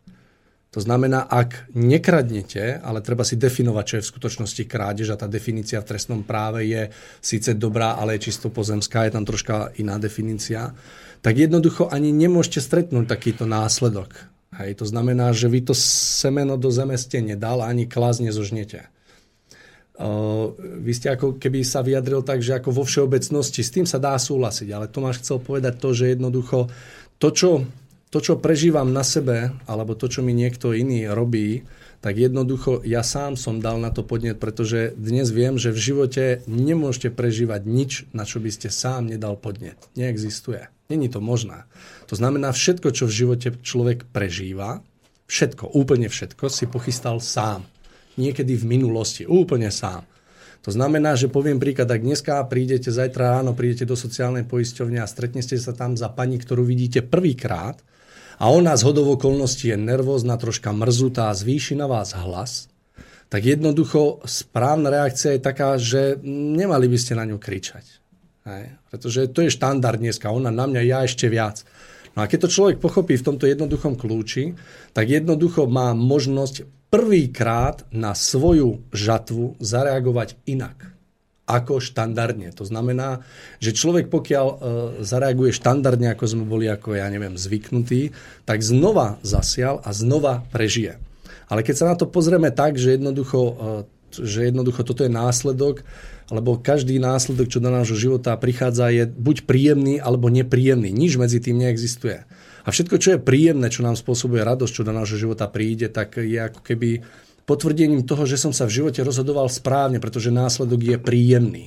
Ale keď príde niečo nepríjemné, napríklad, ja neviem, zistíte, že vás niekto ohovoril, zistíte, že vám niekto, ja neviem, pošlapal pocti, že vás niekto okradol, ani o tom ne, akože priamo neviete, tak jednoducho tie následky sú nepríjemné a je to pre mňa znakom toho, že taký už nikdy nebudem. Nikdy. Hej, to znamená, všetko, čo sa mi nepáči v tých následkoch, tak sa snažím v živote už viac nikdy neurobiť. Asi toľko v krátkosti, ale rozumiem v princípe aj tomu, čo ste povedali vy. Pretože pre vás je naozaj tá církev takou veľmi vďačná. Ale no, však církev, tak nemusíme byť pri církev. Ja vás vy, ste, vy ste bývalý policajt. Ak by toto platilo, tak zružme policajtov. Nie, nie, nie. No Tam je na čo? nie- Na čo by tu boli policajti, tak to zoberme z tohto, z tohto uhla pohľadu. Nie, všetko nie, nie. sa nám deje prirodzene, za všetko si Nie, môžeme. polícia- Tak pani, ktorú niekto okradne, tak jej povieme, no vieš čo, moja zlatá, vyzerá to takto, že ty si si niečo zasiala v živote a teraz sa ti dobre stalo, že ťa Nie, ja- ukradli, na tom veľa pochopíš. Ja poviem Hm. môj správny názor, môj názor na túto konkrétnu situáciu. Keď niekoho okradnú, ten, ktorého sa to osobnostne týka, že bol okradnutý, ten, hej, teda tá pani. To znamená, pre ňu je dôležité to okradnutie prijať, nie reptať a snažiť sa zabiť toho zlodeja. Ona to potrebuje prijať v tom, aby pochopila, prečo prišiel takýto človek do jej života a urobil jej toto. Ale my ako policajti, vy jednoducho ste tam od toho, aby ste zabránil tomu, aby tento človek už viac toto nerobil. Hej. To je úloha No veď, no vás však, ako, no. ale jednoducho všetko s porozumením. To znamená napríklad mne tej pani, uh, ako by som povedal, nechcem to tak povedať, že nie je lúto, ale rozumiem, prečo bola v živote okradnutá. Ona práve v tomto následku, cez tú bolesť, ktorú jej to prinesie, má možnosť pochopiť nesprávnosť svojho rozhodnutia niekedy v minulosti. A samozrejme platí, že zasnete, e, zažneme zrnko a žneme klás. Dajte krát 100, kľudne, to sa vám taký následok sa vracia. Ja mám jeden krásny príklad. Jeden krásny príklad. Ja som počul už množstvo, množstvo takých definícií o tom, čo je krádež a ako si to človek sám pred sebou dokáže ospravedlniť. A najviac ma zaujala definícia, že ja nekradnem, ja len prenášam to, čo niekto zabudne. Hej. A z okolností poznám človeka, ktorý toto povedal a v zápäti na to asi rok a pol sa udiala taká vec, že uh, išiel z domu, zobral si vrtačku v takom kufríku, bola to ako príklepka za, neviem, väčšie peniaze. A jednoducho prišiel sa akože ku autu, sadol, odišiel na chalupu a za dve hodiny mi volá, že jednoducho, či náhodou nevidím z okna na ceste, dať je vrtačku ako v tom kufriku a vravím, nie, no ja som mu tam zabudol. No a presne, niekto odniesol to, čo on zabudol. Úplne doslovne. Takže e, z týchto, tieto definície z môjho pohľadu sú len takým ako seba klamom, že sami chcem. A ja som videl ľudí povedať, že nekradnú vtedy, keď ich nikto nevidí. Že to zrazu není krádež. Hej. Ako je možné, že sám pred sebou si to dokáže človek odôvodniť a povie, že je to OK. No, není to OK. Takže v tomto princípe asi tak, že tá pani by mala pochopiť, prečo bola okradnutá, prečo práve prežíva nepríjemnú bolesť, ktorá je nepríjemná, pretože okradnutie asi nikoho nie je príjemné. Ale mám pekný taký ešte, pekne v tom následku vysvetlenie. Pamätáte si, Boris, keď Jana pápeža druhého postrelili? No. Čo povedal? V ten deň mu odpustil. To viem, hej, že odpustil. Chápete? Presne v tomto princípe To je všetko v poriadku, ale chlapík skončil vo vezení. Áno, on musí ja toto skončiť. hovorím. A Áno. keď sa dejú nespravodlivosti. Len hovorím, aby pupkatá autorita skončila tam, kde patrí. To je všetko, čo ja hovorím. Že ja len vravím, že je katastrofa, keď, keď som to pre, presunul na tento príklad, keby mu pápež odpustil a Ali Akča behal ďalej po svete. Hej, že toto je ten problém. Nie, že no. z nejakého dôvodu extrémnej úcty k autoritám, nepísaným, ale daným, lebo toto je taký pán profesor, hen to je taký pán a hen taký pán, tak my pri ňom musíme veľmi opatrne po špičkách, aj keď vieme, že on robí tento pán politik, nejaký pán politik robí síce problémy, a príde do dediny a všetci sa tam tešia, lebo prišiel pán politik, videla si, aký fešák, mm, a to, a tak sú takí nadšení z neho, a to taká tá, tá úcta k tým autoritám je katastrofálna. Nie, to súhlasím, keď, pane. keď vy vidíte potom, že ona je nepostihnutelná, nie preto, že my by sme nemali systém na to, nejaký, že ako ho postihnúť, lenže ľudia sa to boja urobiť. Bežný o, ra, radový človek sa bojí urobiť niečo preto, aby tá akože pseudoautorita skončila, ja neviem, vo vezení alebo tam, kde s, s trestom, ktorý je patrí. Áno, pokiaľ možno bez zatrpknutia v srdci, to určite, to tam sa s vami hádať nebudem, mm. ale je hrozné, keď takíto ľudia behajú po svete. To je niečo podobné, čo povedal, myslím, že to bol Lasica. Ten mal nejaké problémy, ten eh, Milan Lasica, ten humorista, on mal nejaké problémy za socializmu. A teraz niekto po 89. za ním prišiel a vraví mu, že sme vám rozbili trošku reláciu. Čo, Nie, vynikajúce, hovorte, hovorte, hovorte. Vraví, že, že, no, že, a viete čo, pán Lasica, že to by ste mali odpustiť, lebo však už to žijete v tom hneve a to škodí a hen. Nemali by ste tým súdruhom trošku tak odpustiť, už sa cez to preniesť a tak. A on vraví, áno, dá sa odpustiť, ale niekto musí najskôr prísť a musí vás poprosiť o odpustenie. To sa nedá odpustiť len tak, že on ďalej chodí, smeje sa mi do ksichtu a provokujem. A že, hej, že, že môže byť odpustenie tam, kde je úprimná snaha o, o prepáčenie. A toto je presne to isté, že, že to sa podľa mňa nedá jedno od druhého otrhnúť. Aj tá, aj tá autorita, áno, všetko v poriadku. Ale keď sa deje zlá vec, evidentne zlá vec, tak má byť aj, aj nejakým spôsobom potrestaná. A nie, že len preto, lebo je to autorita, lebo sme sa my dospeli, naučili ju rešpektovať, tak ona bude tak inak posudzovaná ako my ostatní. A prečo by mala byť? Súhlasím s týmto, hej. Ja by som vám ešte malilinko zareagoval na to, pretože ja vlastne úplne chápem tomu, čo hovoríte. A ja súhlasím tiež s tým, že je dôležité zjednať nápravu v tom smere, že ak niekto kradne, tak jednoducho nesmie kradnúť ďalej. A v rámci možnosti mal by pochopiť prečo. Ale Hovorím o tom, že napríklad, keď sa v tom individuálnom vašom živote stretnete s niekým, kto vám nejakým spôsobom ublíži, môže to byť tá nadriadená autorita, tak človek prežíva v tejto situácii vnútorne, duchovne alebo psychologicky takýto stav. Buď zareaguje hnevom a stratí kontrolu nad sebou samým, a začína sa zaoberať chybou toho dotyčného človeka, v čom sa vyčerpáva jeho životná sila. A dochádza k sporom, k hádkam, potom sa to prejavuje na zdraví a zistíte, že toto, toto riešenie nemá konca. A potom je tu situácia, kedy si môžete uvedomiť, že je treba zjednať nápravu, aby ten dotyčný nekradol, ale to je to najmenej na tom všetkom. To dôležité je, aby ste vy si nezastreli svoju myseľ a svoju vnútornú silu hnevom a naopak, aby ste využili ten potenciál bolesti, ktorý sa vo vás vzbudí na, na vykonanie skutočnej nápravy tejto situácie. Lenže tá náprava nemusí vždy sa prejavovať tým, že toho druhého budete chcieť meniť. Tí ľudia sú niekedy tak e, zarytí v tom svojom jednaní, že ich nezmeníte. Ale môžete tú bolesť pretaviť do toho, že začnete vytvárať nejakú aktivitu, nejakú činnosť, ktorá zdanlivo vôbec nesúvisí s, to, s tým prípadom, kde ste utrpeli, ale kde vy úplnou obklukou dokážete pomôcť tomu, aby ten negatívny jav zo spoločnosti zmizol. Rozumiete? Čiže napríklad vám dá niekto pokutu na ceste, takmer za nič, mm. a vy nevymíňate energiu e, v hneve voči tomu človeku, ale uvedomíte si, že ho nesmiete odsúdiť, nesmiete zahorieť nenávisťou.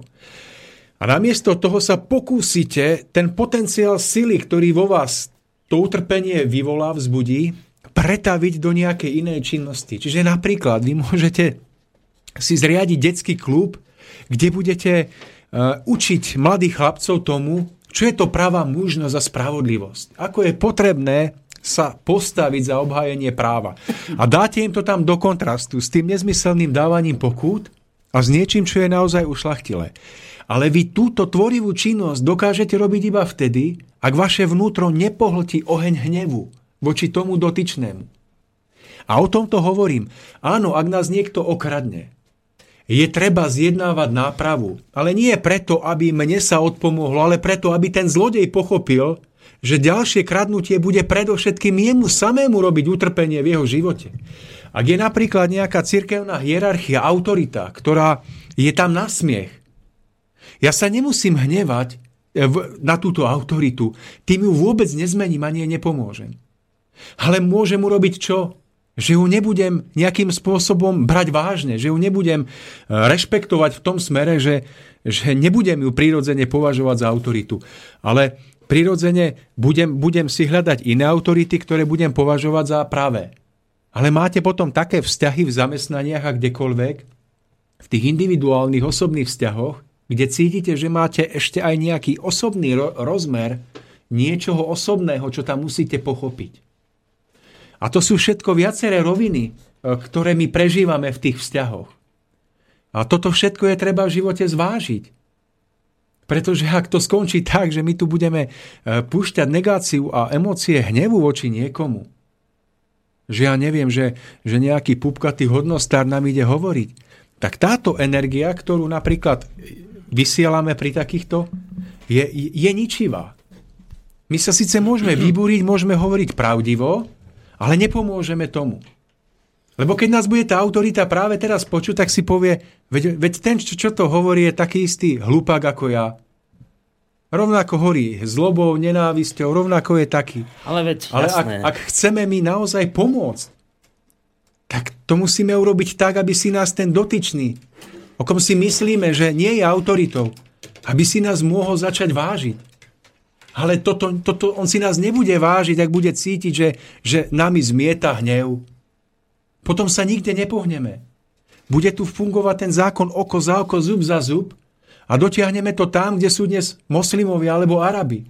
Tu, ni- ja som Jeden tu, spravodlivejší ako druhý si ja som budú tu hlavy. nehovoril, nehovoril o tom, aby tu sa s hnevom išlo do toho. to práve nie. No ale vy ste to nehovorili, aby sa šlo s hnevom, ale keby som vám tu dal teplomer, kde by sa Ale ukazovalo iste, na, na, hej, na hla, hladitku áno. emócií, uh, že do, od nuly nahor a nadol, tak by ste videli, že, že, že uh, keby som sa nechal akoby nabiť touto vašou energiou a rozvíjame to tu 30 rokov spoločnosti ako v celku, tak si otíname hlavy na, na, v priamých prenosoch. Pretože jeden vidí chyby v druhom a druhý vidí chybu v tom prvom. A nemá to konca. Nemá to konca. A ak sa k tomu pridá ešte náboženský fanatizmus, že to robíte v mene Božom, tak ja sa od, zo Slovenska idem odsťahovať. Takže dajme si hudbu, lebo všetkého dobrého veľa škodí. Lebo pánové Lajmonové emócie tiež vyskočia vysoko. Ale, ale tak snažím sa to udržiavať v tej hladine toho pozitívneho. Takže Takže hudbu velíte, dobre. no, dajme si, ukľudníme Dajme sa, aby nás aj pokojne naladení ľudia ešte vydržali počúvať. Takže...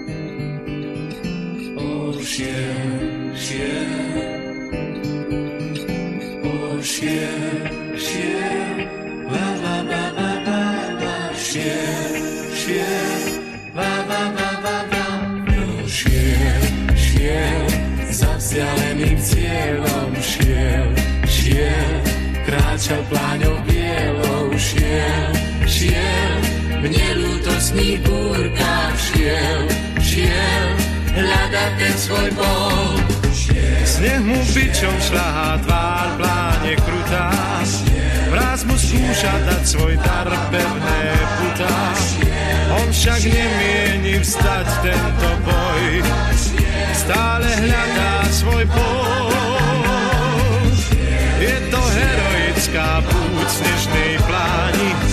Človek musí odomknúť snežné brány.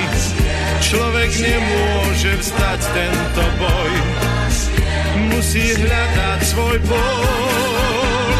Šiel, šiel, za vzdialeným cieľom šiel, šiel, kráčal pláňou bielou, šiel, šiel, nelúdostných búrkach šiel, šiel, hľadať ten svoj bol. Šiel, šiel, zemia mena dával, šiel, šiel, neviedla ho sláva, šiel, šiel, zvolil si svoj údel, šiel, šiel, hľadať ten svoj bol.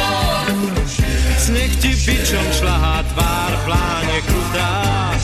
Mráz ti skúša dať svoj dar, pevné putá. Ty však nemôžeš vstať tento boj. Musíš hľadať svoj bol.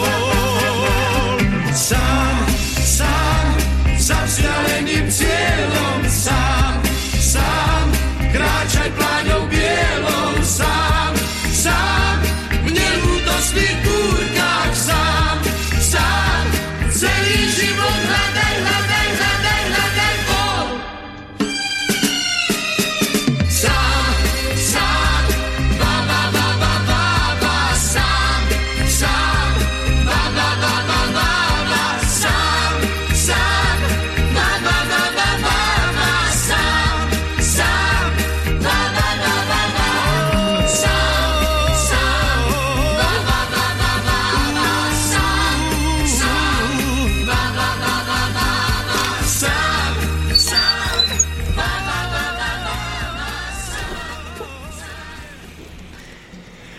Pokračujeme ďalej eh, v relácii Cesta v zostupu eh, s hostom Máriom Kováčikom a, a Borisom Koroň.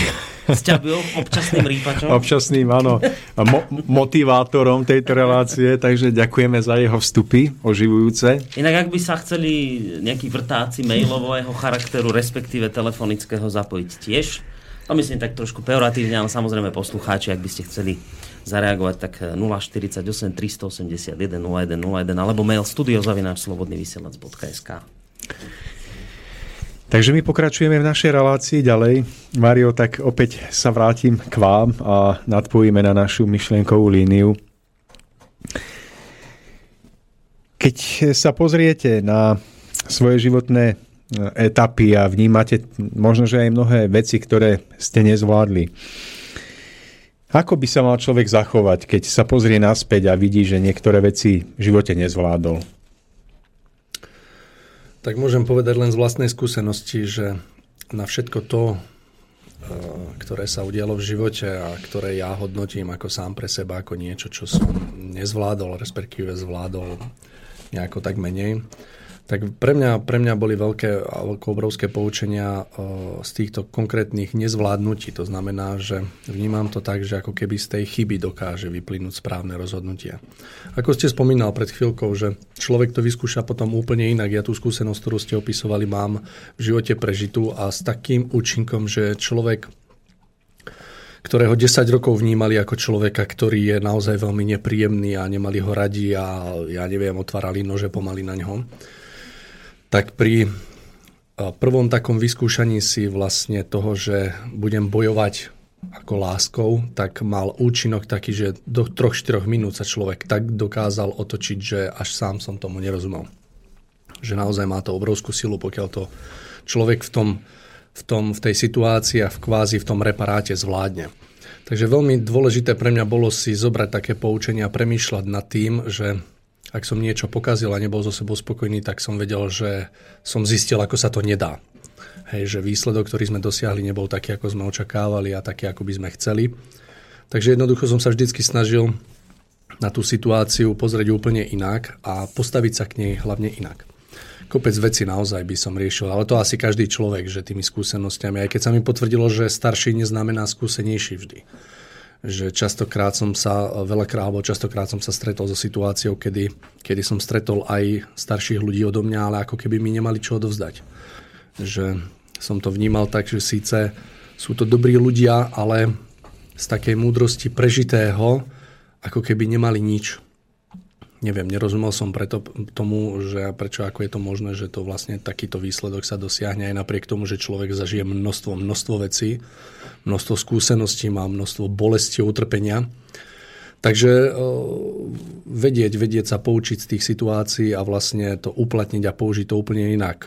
Poviem tiež, že ľahšie sa hovorí a ťažšie sa robí, ale stojí to za to jednoducho to vyskúšať a človek, keď si to tak osvojí, tak naozaj dokáže dostať pod kontrolu svoje emócie. Už potom vo vás tak nesplanie ten hnev a dokážete situáciu úplne ináč riešiť a nájsť vhodnejšie slova.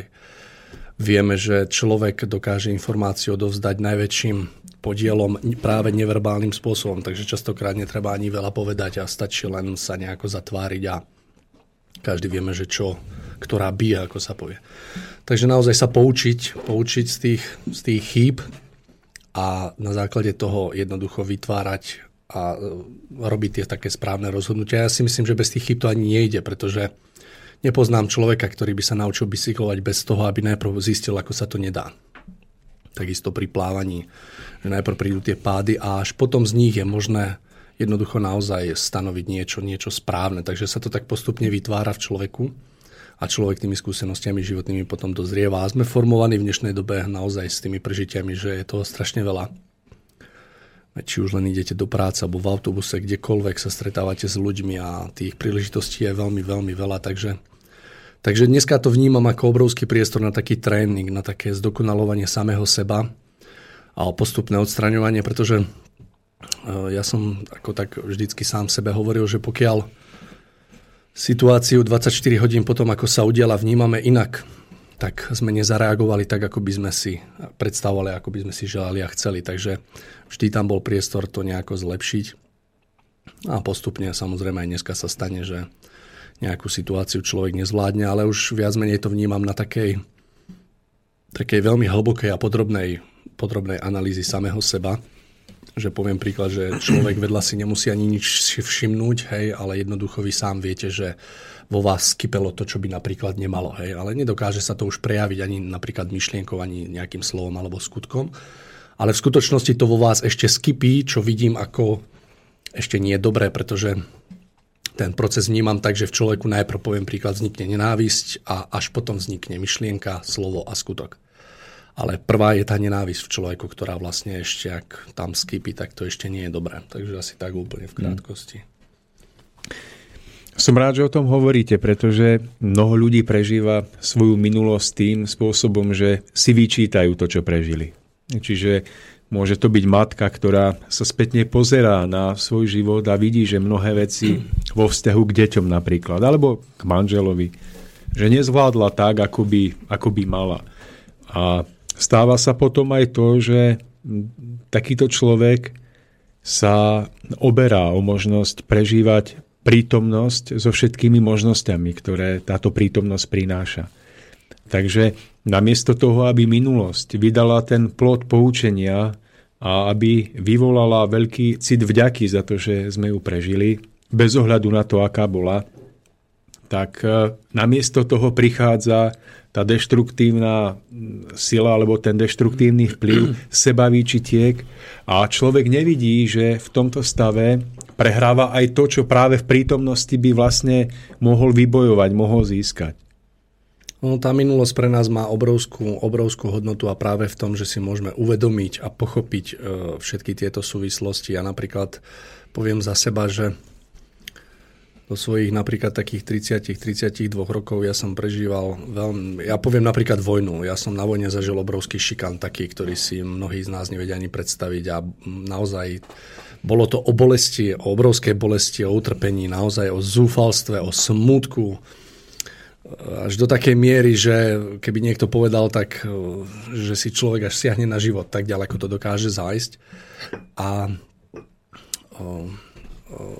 tým, že som prežil jednoducho napríklad toto obdobie ako veľmi nepríjemné, tak som ho nechápal správne a pýtal som sa, prečo práve toto som musel prežiť, keď nemáte jeden deň peknej spomienky a jedného kamaráta z toho obdobia. A bolo to tak, že naozaj z tých 365 dní boli 4 také, že kedy sa usmievate, alebo bolo ich 20 a to je vždycky opúšťak, keď ste mimo toho priestoru, ale keď sa tam naspäť vrátite, tak na, zase to začne na novo.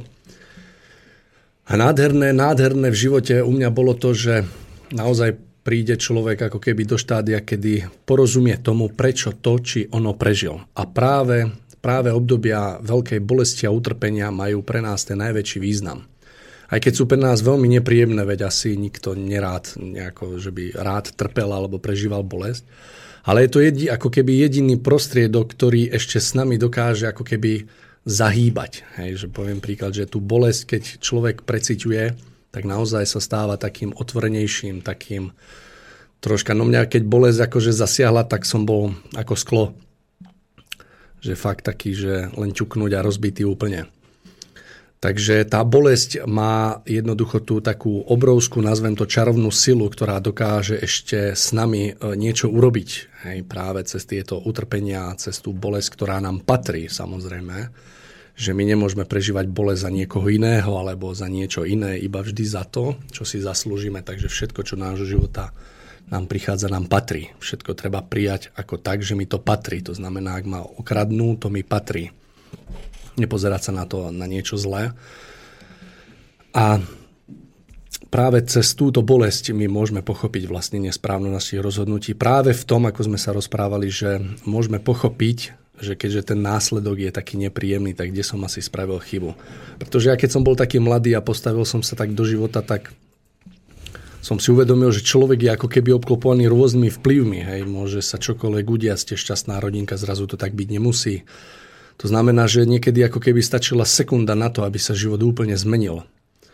A ja som pocitoval obrovské zúfalstvo toho, že ako keby sme boli hodení do vody a neviete plávať. Hej, že ste tu ako keby ponechaní na pospas osudu nejakého, alebo že proste neviete s tým nič spraviť. Dneska viem, že to tak nebolo, hej, že ten, tú cestu, ktorú človek kráča, si sami vytvárame práve v tej prítomnosti a práve týmito, tým, tou múdrosťou, ktorá sa má odzrkadliť v našich nasledujúcich akože, takých reakciách na to, čo príde. To znamená, že keď som dokázal sa postaviť na zadné, keď som mal 20 a prišiel nejaký následok v podobe toho, že sa postavil oproti mne človek, ktorý ma dokázal vytočiť do nepričetna. Tým napríklad, ja neviem, že bol, ja neviem, až, až hlúpy miestami mi to prišlo, tak e, dneska jednoducho dokážem túto situáciu ustáť, ale vďaka práve tým prežitým skúsenostiam a práve všetkému tomu prežitému, čo človek naozaj na tej ceste stretne. A dneska ho dokážem jednoducho v pokoji prijať, hej, po, porozumie tomu, prečo prišiel, čo ma má naučiť a že človek úplne zmení ten postoj k takým životným situáciám. A práve to je ten kľúč na to, že, že my v skutočnosti, pokiaľ dokážeme prijať všetko, čo do nášho života prichádza, tak dokážeme jednoducho prežiť šťastný život a úplne, úplne spokojný, ale iba vtedy. Nie je to jednoduché, je to niečo, čo my sme sa sem prišli naučiť v tomto pozemskom živote nie tak vedomostiami, že si prečítate, toto je a toto není. Viete, ja mám na to taký príklad, že ja som presvedčený, že každý zlodej dneska, ktorý sa dopustí krádeže, vie o tom, že sa nesmie kradnúť. Hej, to znamená, že vedieť niečo nestačí. Ako ono to dokáže robiť divy alebo tú skutočnú robotu práve vtedy, keď sa to človek naučí žiť. Hej, to znamená, že vedieť, že nemám kradnúť, človeka proste s touto vedomosťou ešte človek nie je nejako hodný, ako by som povedal, hej, že má len tú ano. vedomosť. Ale pokiaľ uh, dokáže mať túto vedomosť a dokáže napriek tomu sa správať jednoducho a pôsobiť škodlivo, to nazvem, takže až vtedy to, čo v živote človek, to, čo vie a použije, tak to je v jeho prospech, pretože pokiaľ to nedokáže využiť prospech seba a iných, tak je mu to na dve veci a naozaj len vedieť nestačí. Takže takto v takom, hmm. takom, takom krátkom vstupu. Akú úlohu zohráva v životnom napredovaní a v životnom dozrievaní správne stojaca žena? Tak ja poviem za seba, že otázku ako medzi, alebo veci medzi mužov a ženou ja som riešil uh, väčšiu časť svojho života. A to je množstvo, množstvo prežití, množstvo situácií, množ, množstvo toho, čo máte možnosť vidieť, cítiť, hej, vaše okolie najbližšie a tak ďalej. Takže som to, som to ako keby veľmi dlho riešil. Ja verím, že sa mi to podarilo vyriešiť a možno poviem len takú vetu, ja keď som vstúpil v roku 2007 do podnikania, tak som mal možnosť, aby ma viedol človek, ktorý síce bol do mňa len o dva roky mladší, ale ktorý už od začiatku sa uh, pracoval s myšlienkou, mal ju veľmi dobre zvládnutú podľa mňa a bolo prvé, čo som sa od neho dozvedel, bolo to, že za všetkým hľadajú ženu. To znamená, že on si bol veľmi dobre vedomý toho, akú úlohu ako v jeho živote ako muža zohráva jeho manželka, akú to má obrovskú silu. A priznám sa, že na prvý pohľad to na mnohých pôsobilo ako keby ako by, ako by som to správne pomenoval, že on jednoducho ako keby z pohľadu ostatných chlapov bol taký, že ako nemá svoj názor, že čo žena povie, tak to je. Hej, lebo skutočne to naozaj tak vyzeralo. A dneska, dneska, dneska viem aj z vlastných skúseností, že nezastúpiteľnú úlohu zohráva žene v živote muža, pretože sám som presvedčený o tom, že muž bez ženy je naozaj nič. Úplne nič. Muž je len, pokiaľ to žena dovolí, tak môže byť len predlženou rukou, ktorá sa bude snažiť byť čo najlepšou tou predlženou rukou. A naozaj žena v živote muža zastáva nenahraditeľné miesto, miesto, ktoré je vyčlenené len jej, ale naozaj len za predpokladu, že dojde k úplnému porozumeniu toho, prečo má žena toho muža vedľa seba a prečo má muž tú ženu vedľa seba. Ale za všetkým, za všetkým hľadaj ženu. E, veľmi veľa týchto myšlienok je, keď niekto prečítal rôzne knihy od ľudí, ktorí naozaj v živote niečo dokázali, čo sa týka, ja neviem, finančného úspechu. Takže naozaj každý, každý jeden z týchto mužov to vycítil a pochopil, že bez, bez tej žienky vedľa neho, či už v podobe manželky, v podobe mamy, to môže byť v podobe sestry, jednoducho žena ako taká, tak by sa mu z žiadnych okolností nepodarilo dosiahnuť to, čo v živote dosiahol. Takže z môjho pohľadu veľmi veľkú, nenahraditeľnú a ja želám, želám naozaj každému mužovi, aby, ktorý potom túži, aby naozaj našiel vedľa seba tú správnu, takú, takéto správne doplnenie ženu v tej, tej takej najkrajšej podobe a aby dokázal, dokázal jednoducho to zvládnuť aj s tou ženou a, a hlavne vedieť, vedieť, kde je jeho miesto ako muža a zase, že v ktorej, v ktorej polohe má byť tá žena. V čom spočíva ten kľúč, eh, ktorým dokáže žena odomknúť to mužské srdce a dokáže v ňom vybudiť tie city po hrdinstve a po zvládnutí mnohých ťažkých situácií, ktoré život prináša? Tak ja vnímam, vnímam na žene tú krásnu ženskosť, takú dôstojnosť a hlavne taký pôvab. Toto sú všetko, všetko také podľa mňa atribúty, ktoré tá skutočná žena by mala mať, mala by o ne usilovať. A nie je nič krajšieho, ako keď sa muž pozrie na takú ženu, takú krásnu ženu. Nemyslím tak akože navonok peknú, ako krásnu, ale krása je v jej vnútri tak e, na mňa dokáže toto pôsobiť, pôsobiť tak, že som ochotný sa naozaj úplne dobrovoľne postaviť do pozície takého ochráncu, takého, ja to nazvem takého rytiera, ktorý má za, ktorý len jediné chce a to je ochrániť tú takú čistotu a všetko to, čo z toho vyžaruje. Takže ešte raz, Tomáš, tú otázku mi prosím pripomente. No v čom spočíva ten kľúč, ktorým dokáže žena odomknúť to mužské srdce a ktorým dokáže vybudiť toho muža k tomu, aby náhle urobil tak prevratné veci, že no začne si... o seba dbať, začne si umývať zuby napríklad, alebo začne si e, ukladať prádlo pred spaním do políčky, alebo že rôzne takéto až, až by som povedal takmer nemožné veci dokáže muž náhle robiť. No, myslím si, že je to práve tá ženskosť, tá čistota, tá dôstojnosť a pôvova tej ženy, keď sa naozaj žena, žena chce byť ženou. E, ja mám, e, mám dobrého priateľa, pán kňaz Maroš Kufa, ktorý to veľmi pekne povedal, že žena má byť ženou a muž má byť mužom. A dnešná doba nám hovorí, že žena rovná sa muž. Ja poviem, že ešte, že to nie je pravda. A naozaj, naozaj, ako keby som sa stretával, že tie ženy sa chcú stať, neviem, troška tak mužmi a ako keby tí muži troška tak sa stávali ako keby ženami.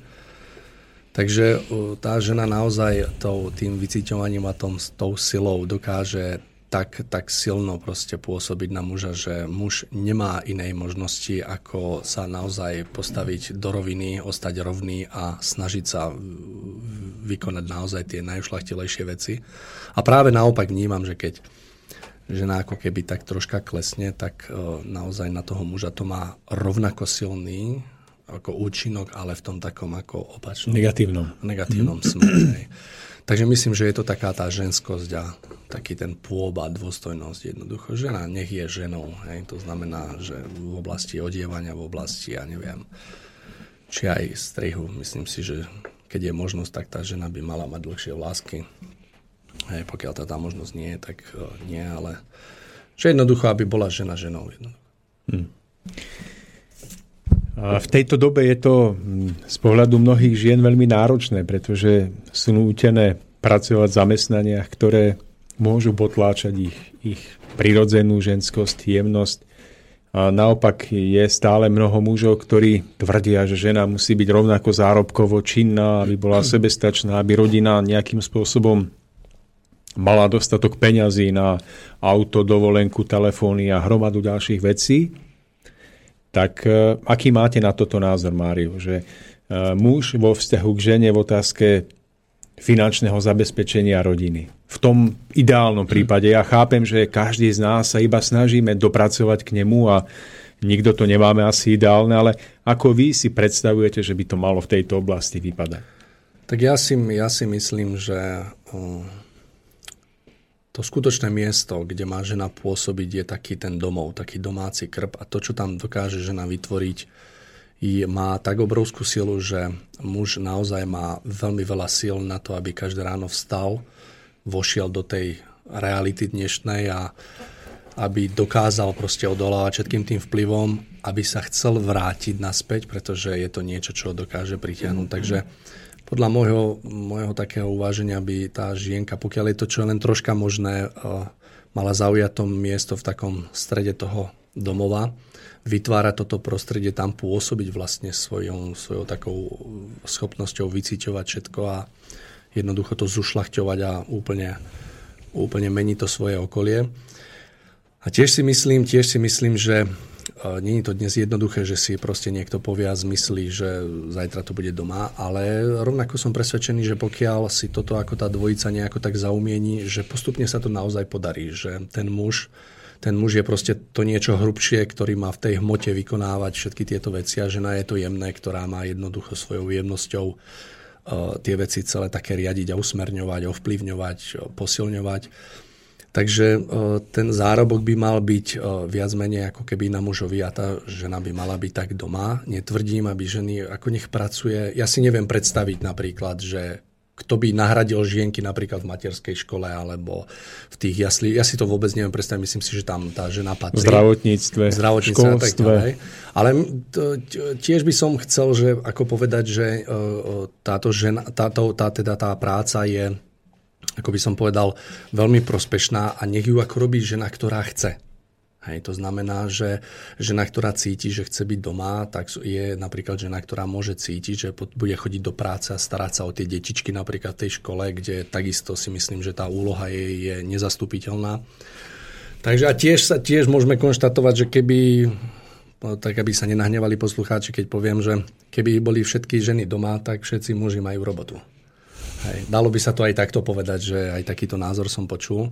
V koniec koncov ako je na tom niečo kus pravdy, pretože kopec chlapov je nezamestnaných a Uh, myslím si, že... Ale vo. Tak to je asi skôr ich hamba, než, než by to mm, bola mm, príčinou tak, toho, tak. že ženy pracujú. Skôr je to tým mnohokrát, že, že mnohým mužom je príjemné, keď sa žena oprie mm. do tej hmoty a oni doma vydriemkávajú na diváňoch a pozerajú si, ja neviem, filmy alebo nejaké veci. Takže ja si myslím, že, že v mnohých oblastiach života spoločenského života. Nie je to iba to školstvo, zdravotníctvo, že je skutočne tá úloha ženy nezastupiteľná, že to je prejemnenie a ten vnútorný vklad je tam nenahraditeľný.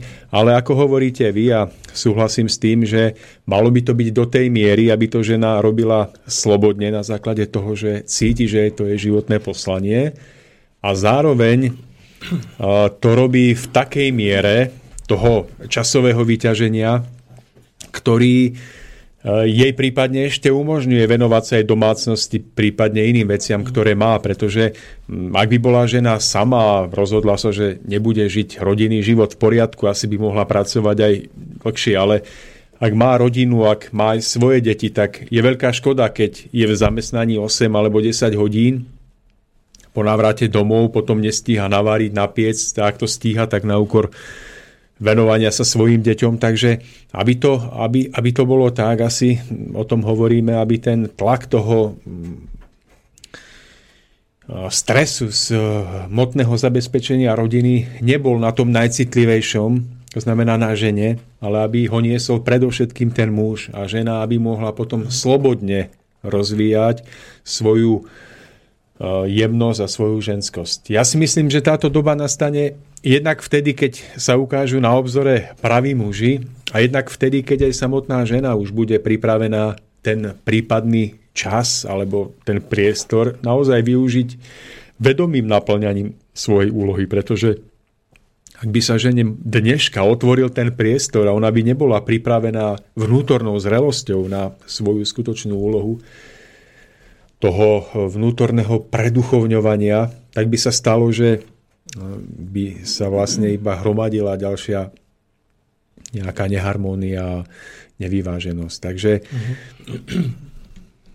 takže toľko, Mario, k tomu. Ja som mám vlastne zobral slovo a pokračoval som v tom, pretože je to veľmi citlivá téma a aby sa na nás naše poslucháčky nenahnevali, ak, ak majú chuť sa vrhnúť do práce hmotného zabezpečenia rodiny, tak, tak e, môžu, ale ale ideálne je, aby žena nemusela. Ja dokonca zdieľam ten názor, aj som to nedávno jednej žene spomínal, že som za to, aby žena pracovala, dajme tomu, iba 4 hodiny v priebehu dňa a poberala plat za 8 hodín. To znamená, aby jej plat bol plnocenný na to, aby mohla vykryť potreby na svoj život, tak je to napríklad maminka bez manžela alebo partnera, aby mohla za 4 hodiny zarobiť toľko, čo muž zarobí za 8 hodín, a aby potom mohla sa venovať tomu, čo je skutočne podstatné. To znamená výchova detí, zabezpečenie domácnosti a rodiny aby sa stalo, že vlastne budeme mať viacej toho preduchovnenia v domácnostiach. Že sa bude viacej tvoriť, viacej spievať, vráti sa do domácnosti dobrá nálada, pretože tak to poznávame asi obidvaja, že nejde to bez tej ženy a nejde to bez tej ženy, ak by, ak by nebola eh, plne vložená do toho so všetkou tou jemnocitnosťou, ktorá je jej vlastná. No je to tak, vlastne ide, ide len o to, aby, aby tá žena naozaj mala, mala ten čas, aby nebola zavolená až toľkou prácou, lebo napríklad pri tej výchove detí, hej, častokrát možno nemáme na to čas, ale ten čas sa nám tak vráti potom spätne, že pokiaľ my sa tým deťom zo začiatku, poviem príklad prvých 15 rokov naozaj naplno nevenujeme, tak potom potom sa im venujeme do 60. Potom sa im venujeme do 60, pretože tie naše deti nie sú schopné kráčať v živote bez toho, aby nezakopávali a všetky tie zakopnutia sa vlastne vracajú aj tým rodičom, sú nutení to prežívať s nimi a nie je to nič príjemné. Takže, takže v takom zmysle, že naozaj tá žienka by bola doma a pokiaľ je to, pokiaľ to možnosť dovoluje. No, ja poviem za seba tak, ja k tomu, my s manželkou k tomu usilujeme veľmi, aby manželka bola proste doma, aby dokázala tvoriť a pôsobiť v tej domácnosti a ja chcem byť ten, ktorý sa chce o to, proste, o to zabezpečenie postarať samostatne. Hmm. Kanonáda mailov dnes, pán Koroni, takže slabo ideme si, slabo vyzývame. Ale... Takže naši poslucháči dnes, dnes oddychujú. Uh, dajme si, Asi dajme si skladbu a potom bude záverečná časť. Tak. Takže nech sa páči.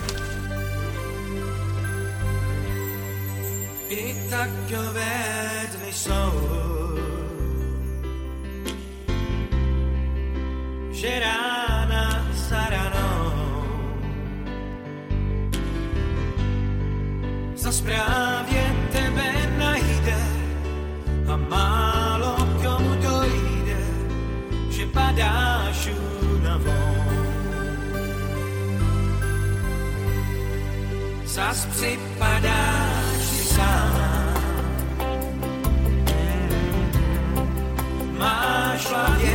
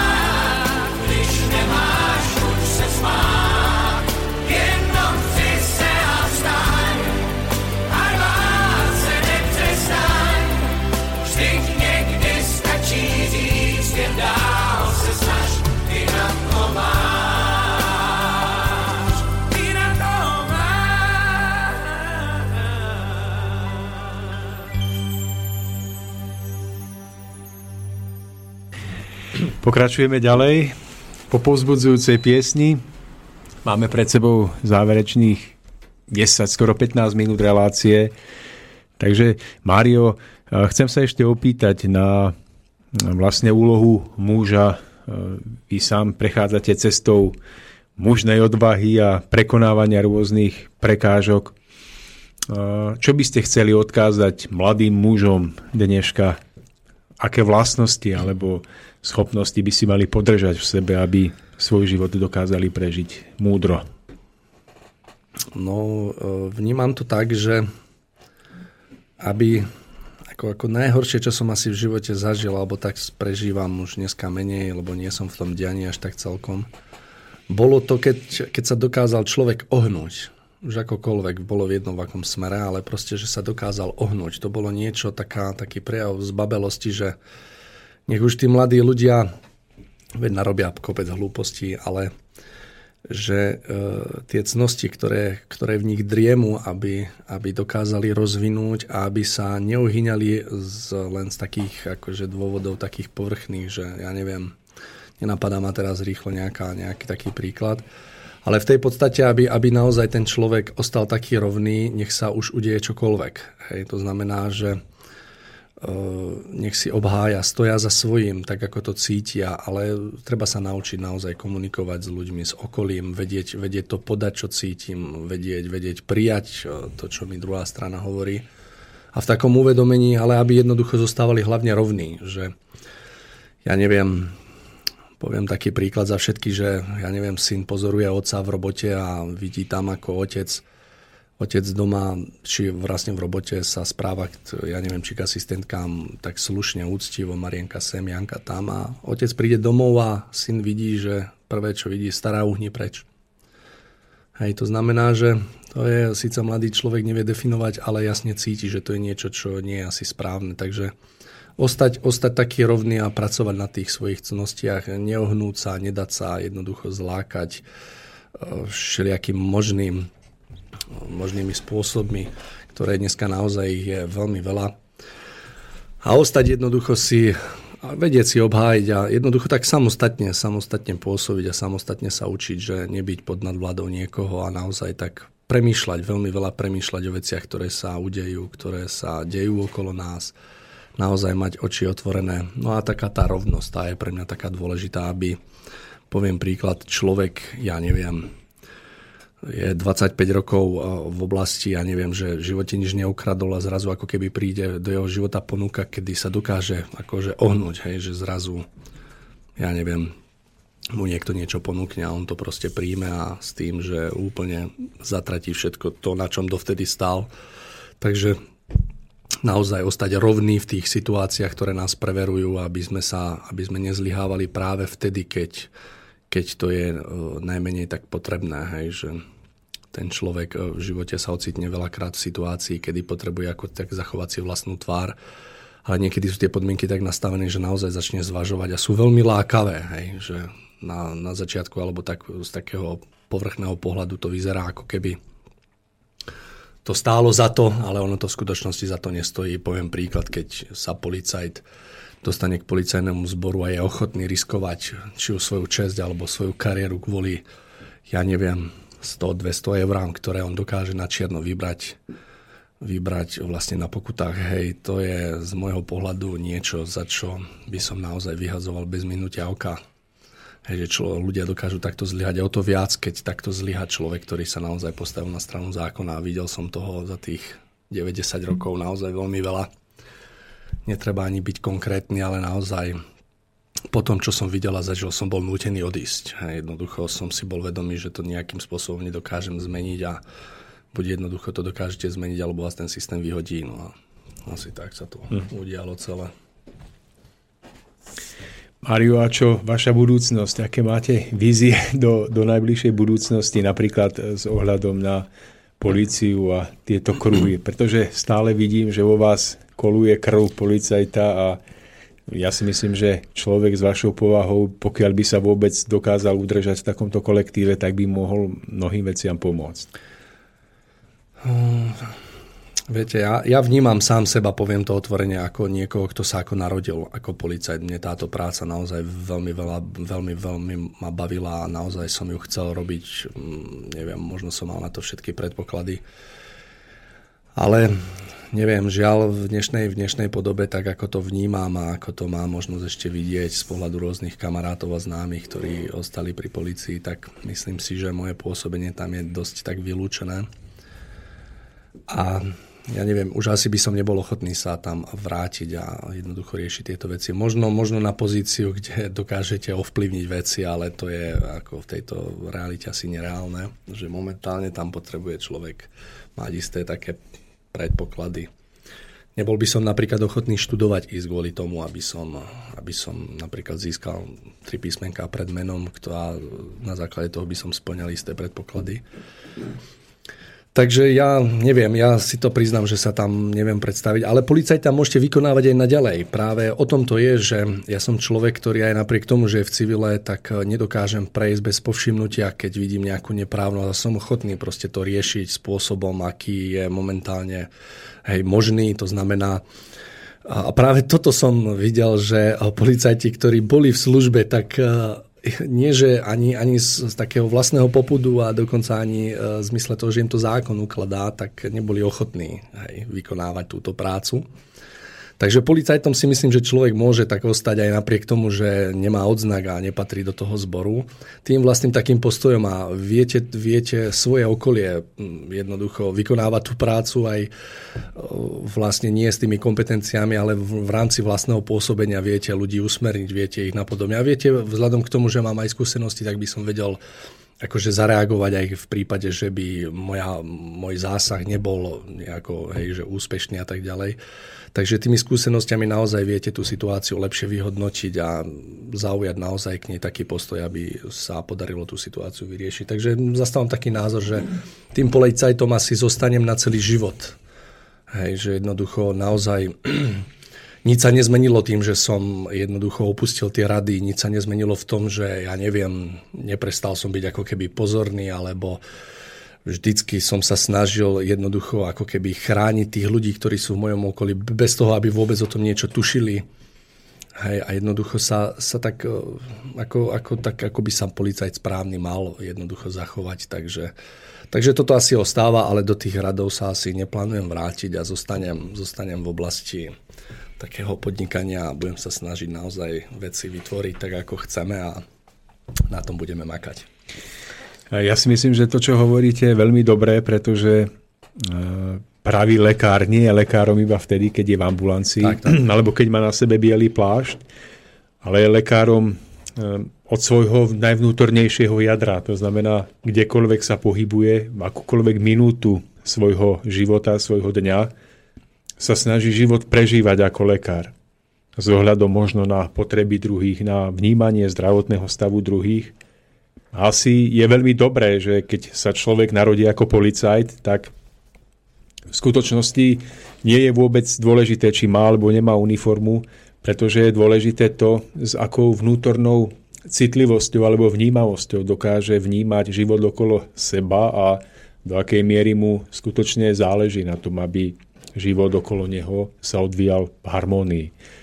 Takže pre mňa je to veľmi zaujímavé poznanie, čo hovoríte, že aj keď nemáte uniformu, môžete možno o to viacej nezaťaženie a s ohľadom na ten duchovný rozsah toho pôsobenia ovplyvňovať beh vecí a môžete možno, že z toho vyššieho hľadiska byť ďaleko účinnejší než desiatky alebo celé zástupy policajtov v uniformách, ktorí stratili zo zreteľa ten duchovný dosah svojho pôsobenia, pretože ja stále viacej a viacej poznávam, že práca policajta by mala byť predovšetkým práca pri zachovávaní spravodlivosti alebo harmónie v živote ľudí.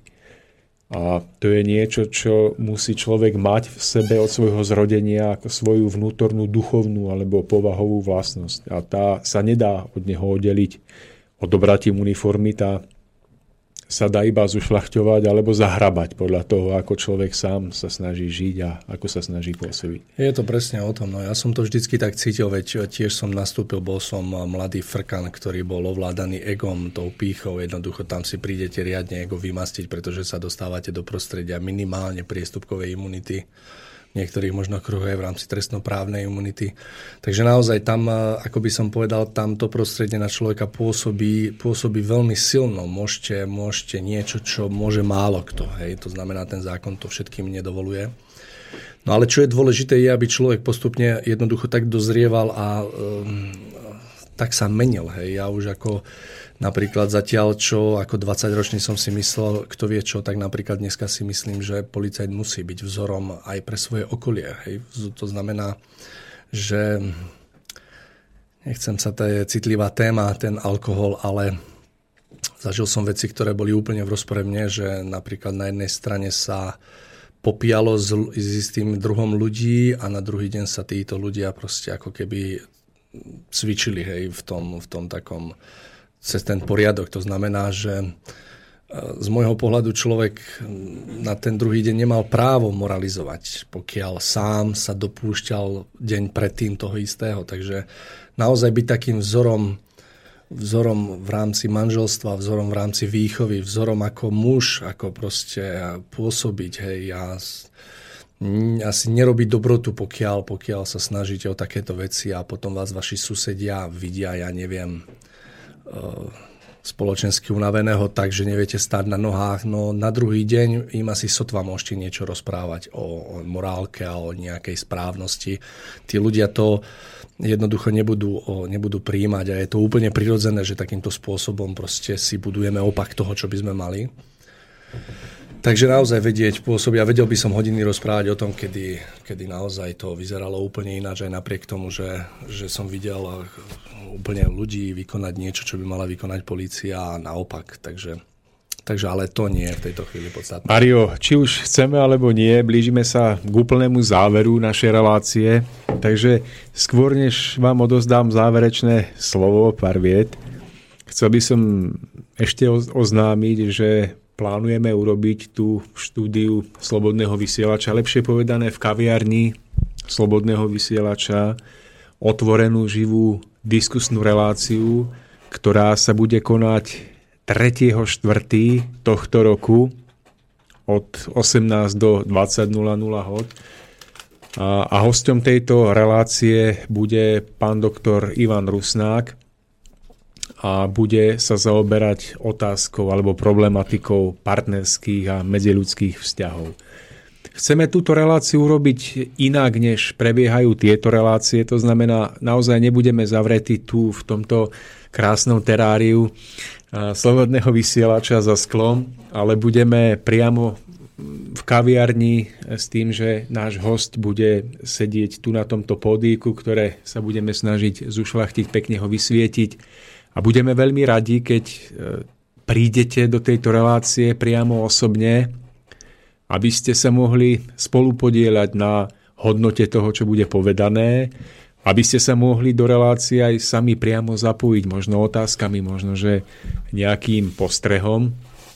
A aby sme vytvorili do budúcna niečo ako reláciu pod lampou Slobodného vysielača, kde sa budeme stretávať tu aspoň raz za mesiac, za dva v relácii kde budeme mať vzácných hostí a kde budete aj vy môcť priamo sedieť v štúdiu a zdieľať to všetko s nami. Takže prvý tip tejto relácie bude 3.4.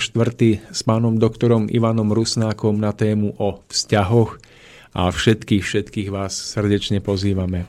Budeme radi, keď prídete a keď sa naučíte chodiť aj do budúcna. Takže toľko na záver.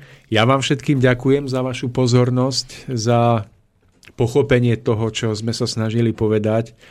Ak sme to povedali správne, mám radosť. Ak sme niečo povedali nezrozumiteľne, snáď to ešte v budúcnosti budeme môcť objasniť a dovysvetliť. A hlavne neverte tomu, čo bolo povedané. Všetko sa snažte si overiť na vlastnom živote a vlastným skúmaním. Takže berte to iba ako podnety na vaše skúmanie, uvažovanie, ale zostaňte vnútorne samostatní a slobodní, pretože jedine o takých poslucháčov stojíme. Mário, na záver. No na záver, čo dodať? Ja želám, dnešná doba je veľmi zvláštna v tom, že nás ako keby kvázi nepriamo učí, niekedy aj priamo to tam odznieva, že oplatí sa byť dneska nefér, nespravodlivý, nečestný, drzý, arogantný. No ja zastávam mu úplný, úplne opačný názor, takže ja by som chcel milým poslucháčom zaželať, aby, aby sa ne, nenechali jednoducho týmito, týmito takýmito nepojmami z tej cesty nejako zlákať a aby vždycky ostali sami sebou a aby sa, aby sa im, aby sa nikdy neohýňali a naozaj sa oplatí byť v živote čestný a jednoducho naozaj pracovať v sebe, aj keď to tak na prvý pohľad nevyzerá, ale verte tomu, že príde v živote chvíľa, kedy sa to celé tak, ako by som povedal, zobrazí a vyjaví tá správnosť tých predchádzajúcich rozhodnutí a naozaj, a tak ako som nikdy nevidel zlodeja, na ktorého by neprišlo, aj keď mohli, mohli by mnohí poslucháči namietať a dať kopec príkladov, ktorý by poukázal naopak, ale ja si myslím, že je to len také do času, ak k tomu ešte neprišlo. Takže takú, takú silu kráčať ďalej a neohnúť sa aj napriek tomu, že dnešná doba je naozaj v tomto silná a presvieča nás o opaku, takže zostať, zostať pevný v tých stanoviskách a v prípade, že sa niekedy zmýlime, nebáť sa jednoducho vrátiť späť a ospravedlniť sa, priznať si chybu a ideme ďalej. Takže ďakujem. Ďakujeme to, všetkým a príjemné počúvanie ďalšieho programu Slobodného vysielača.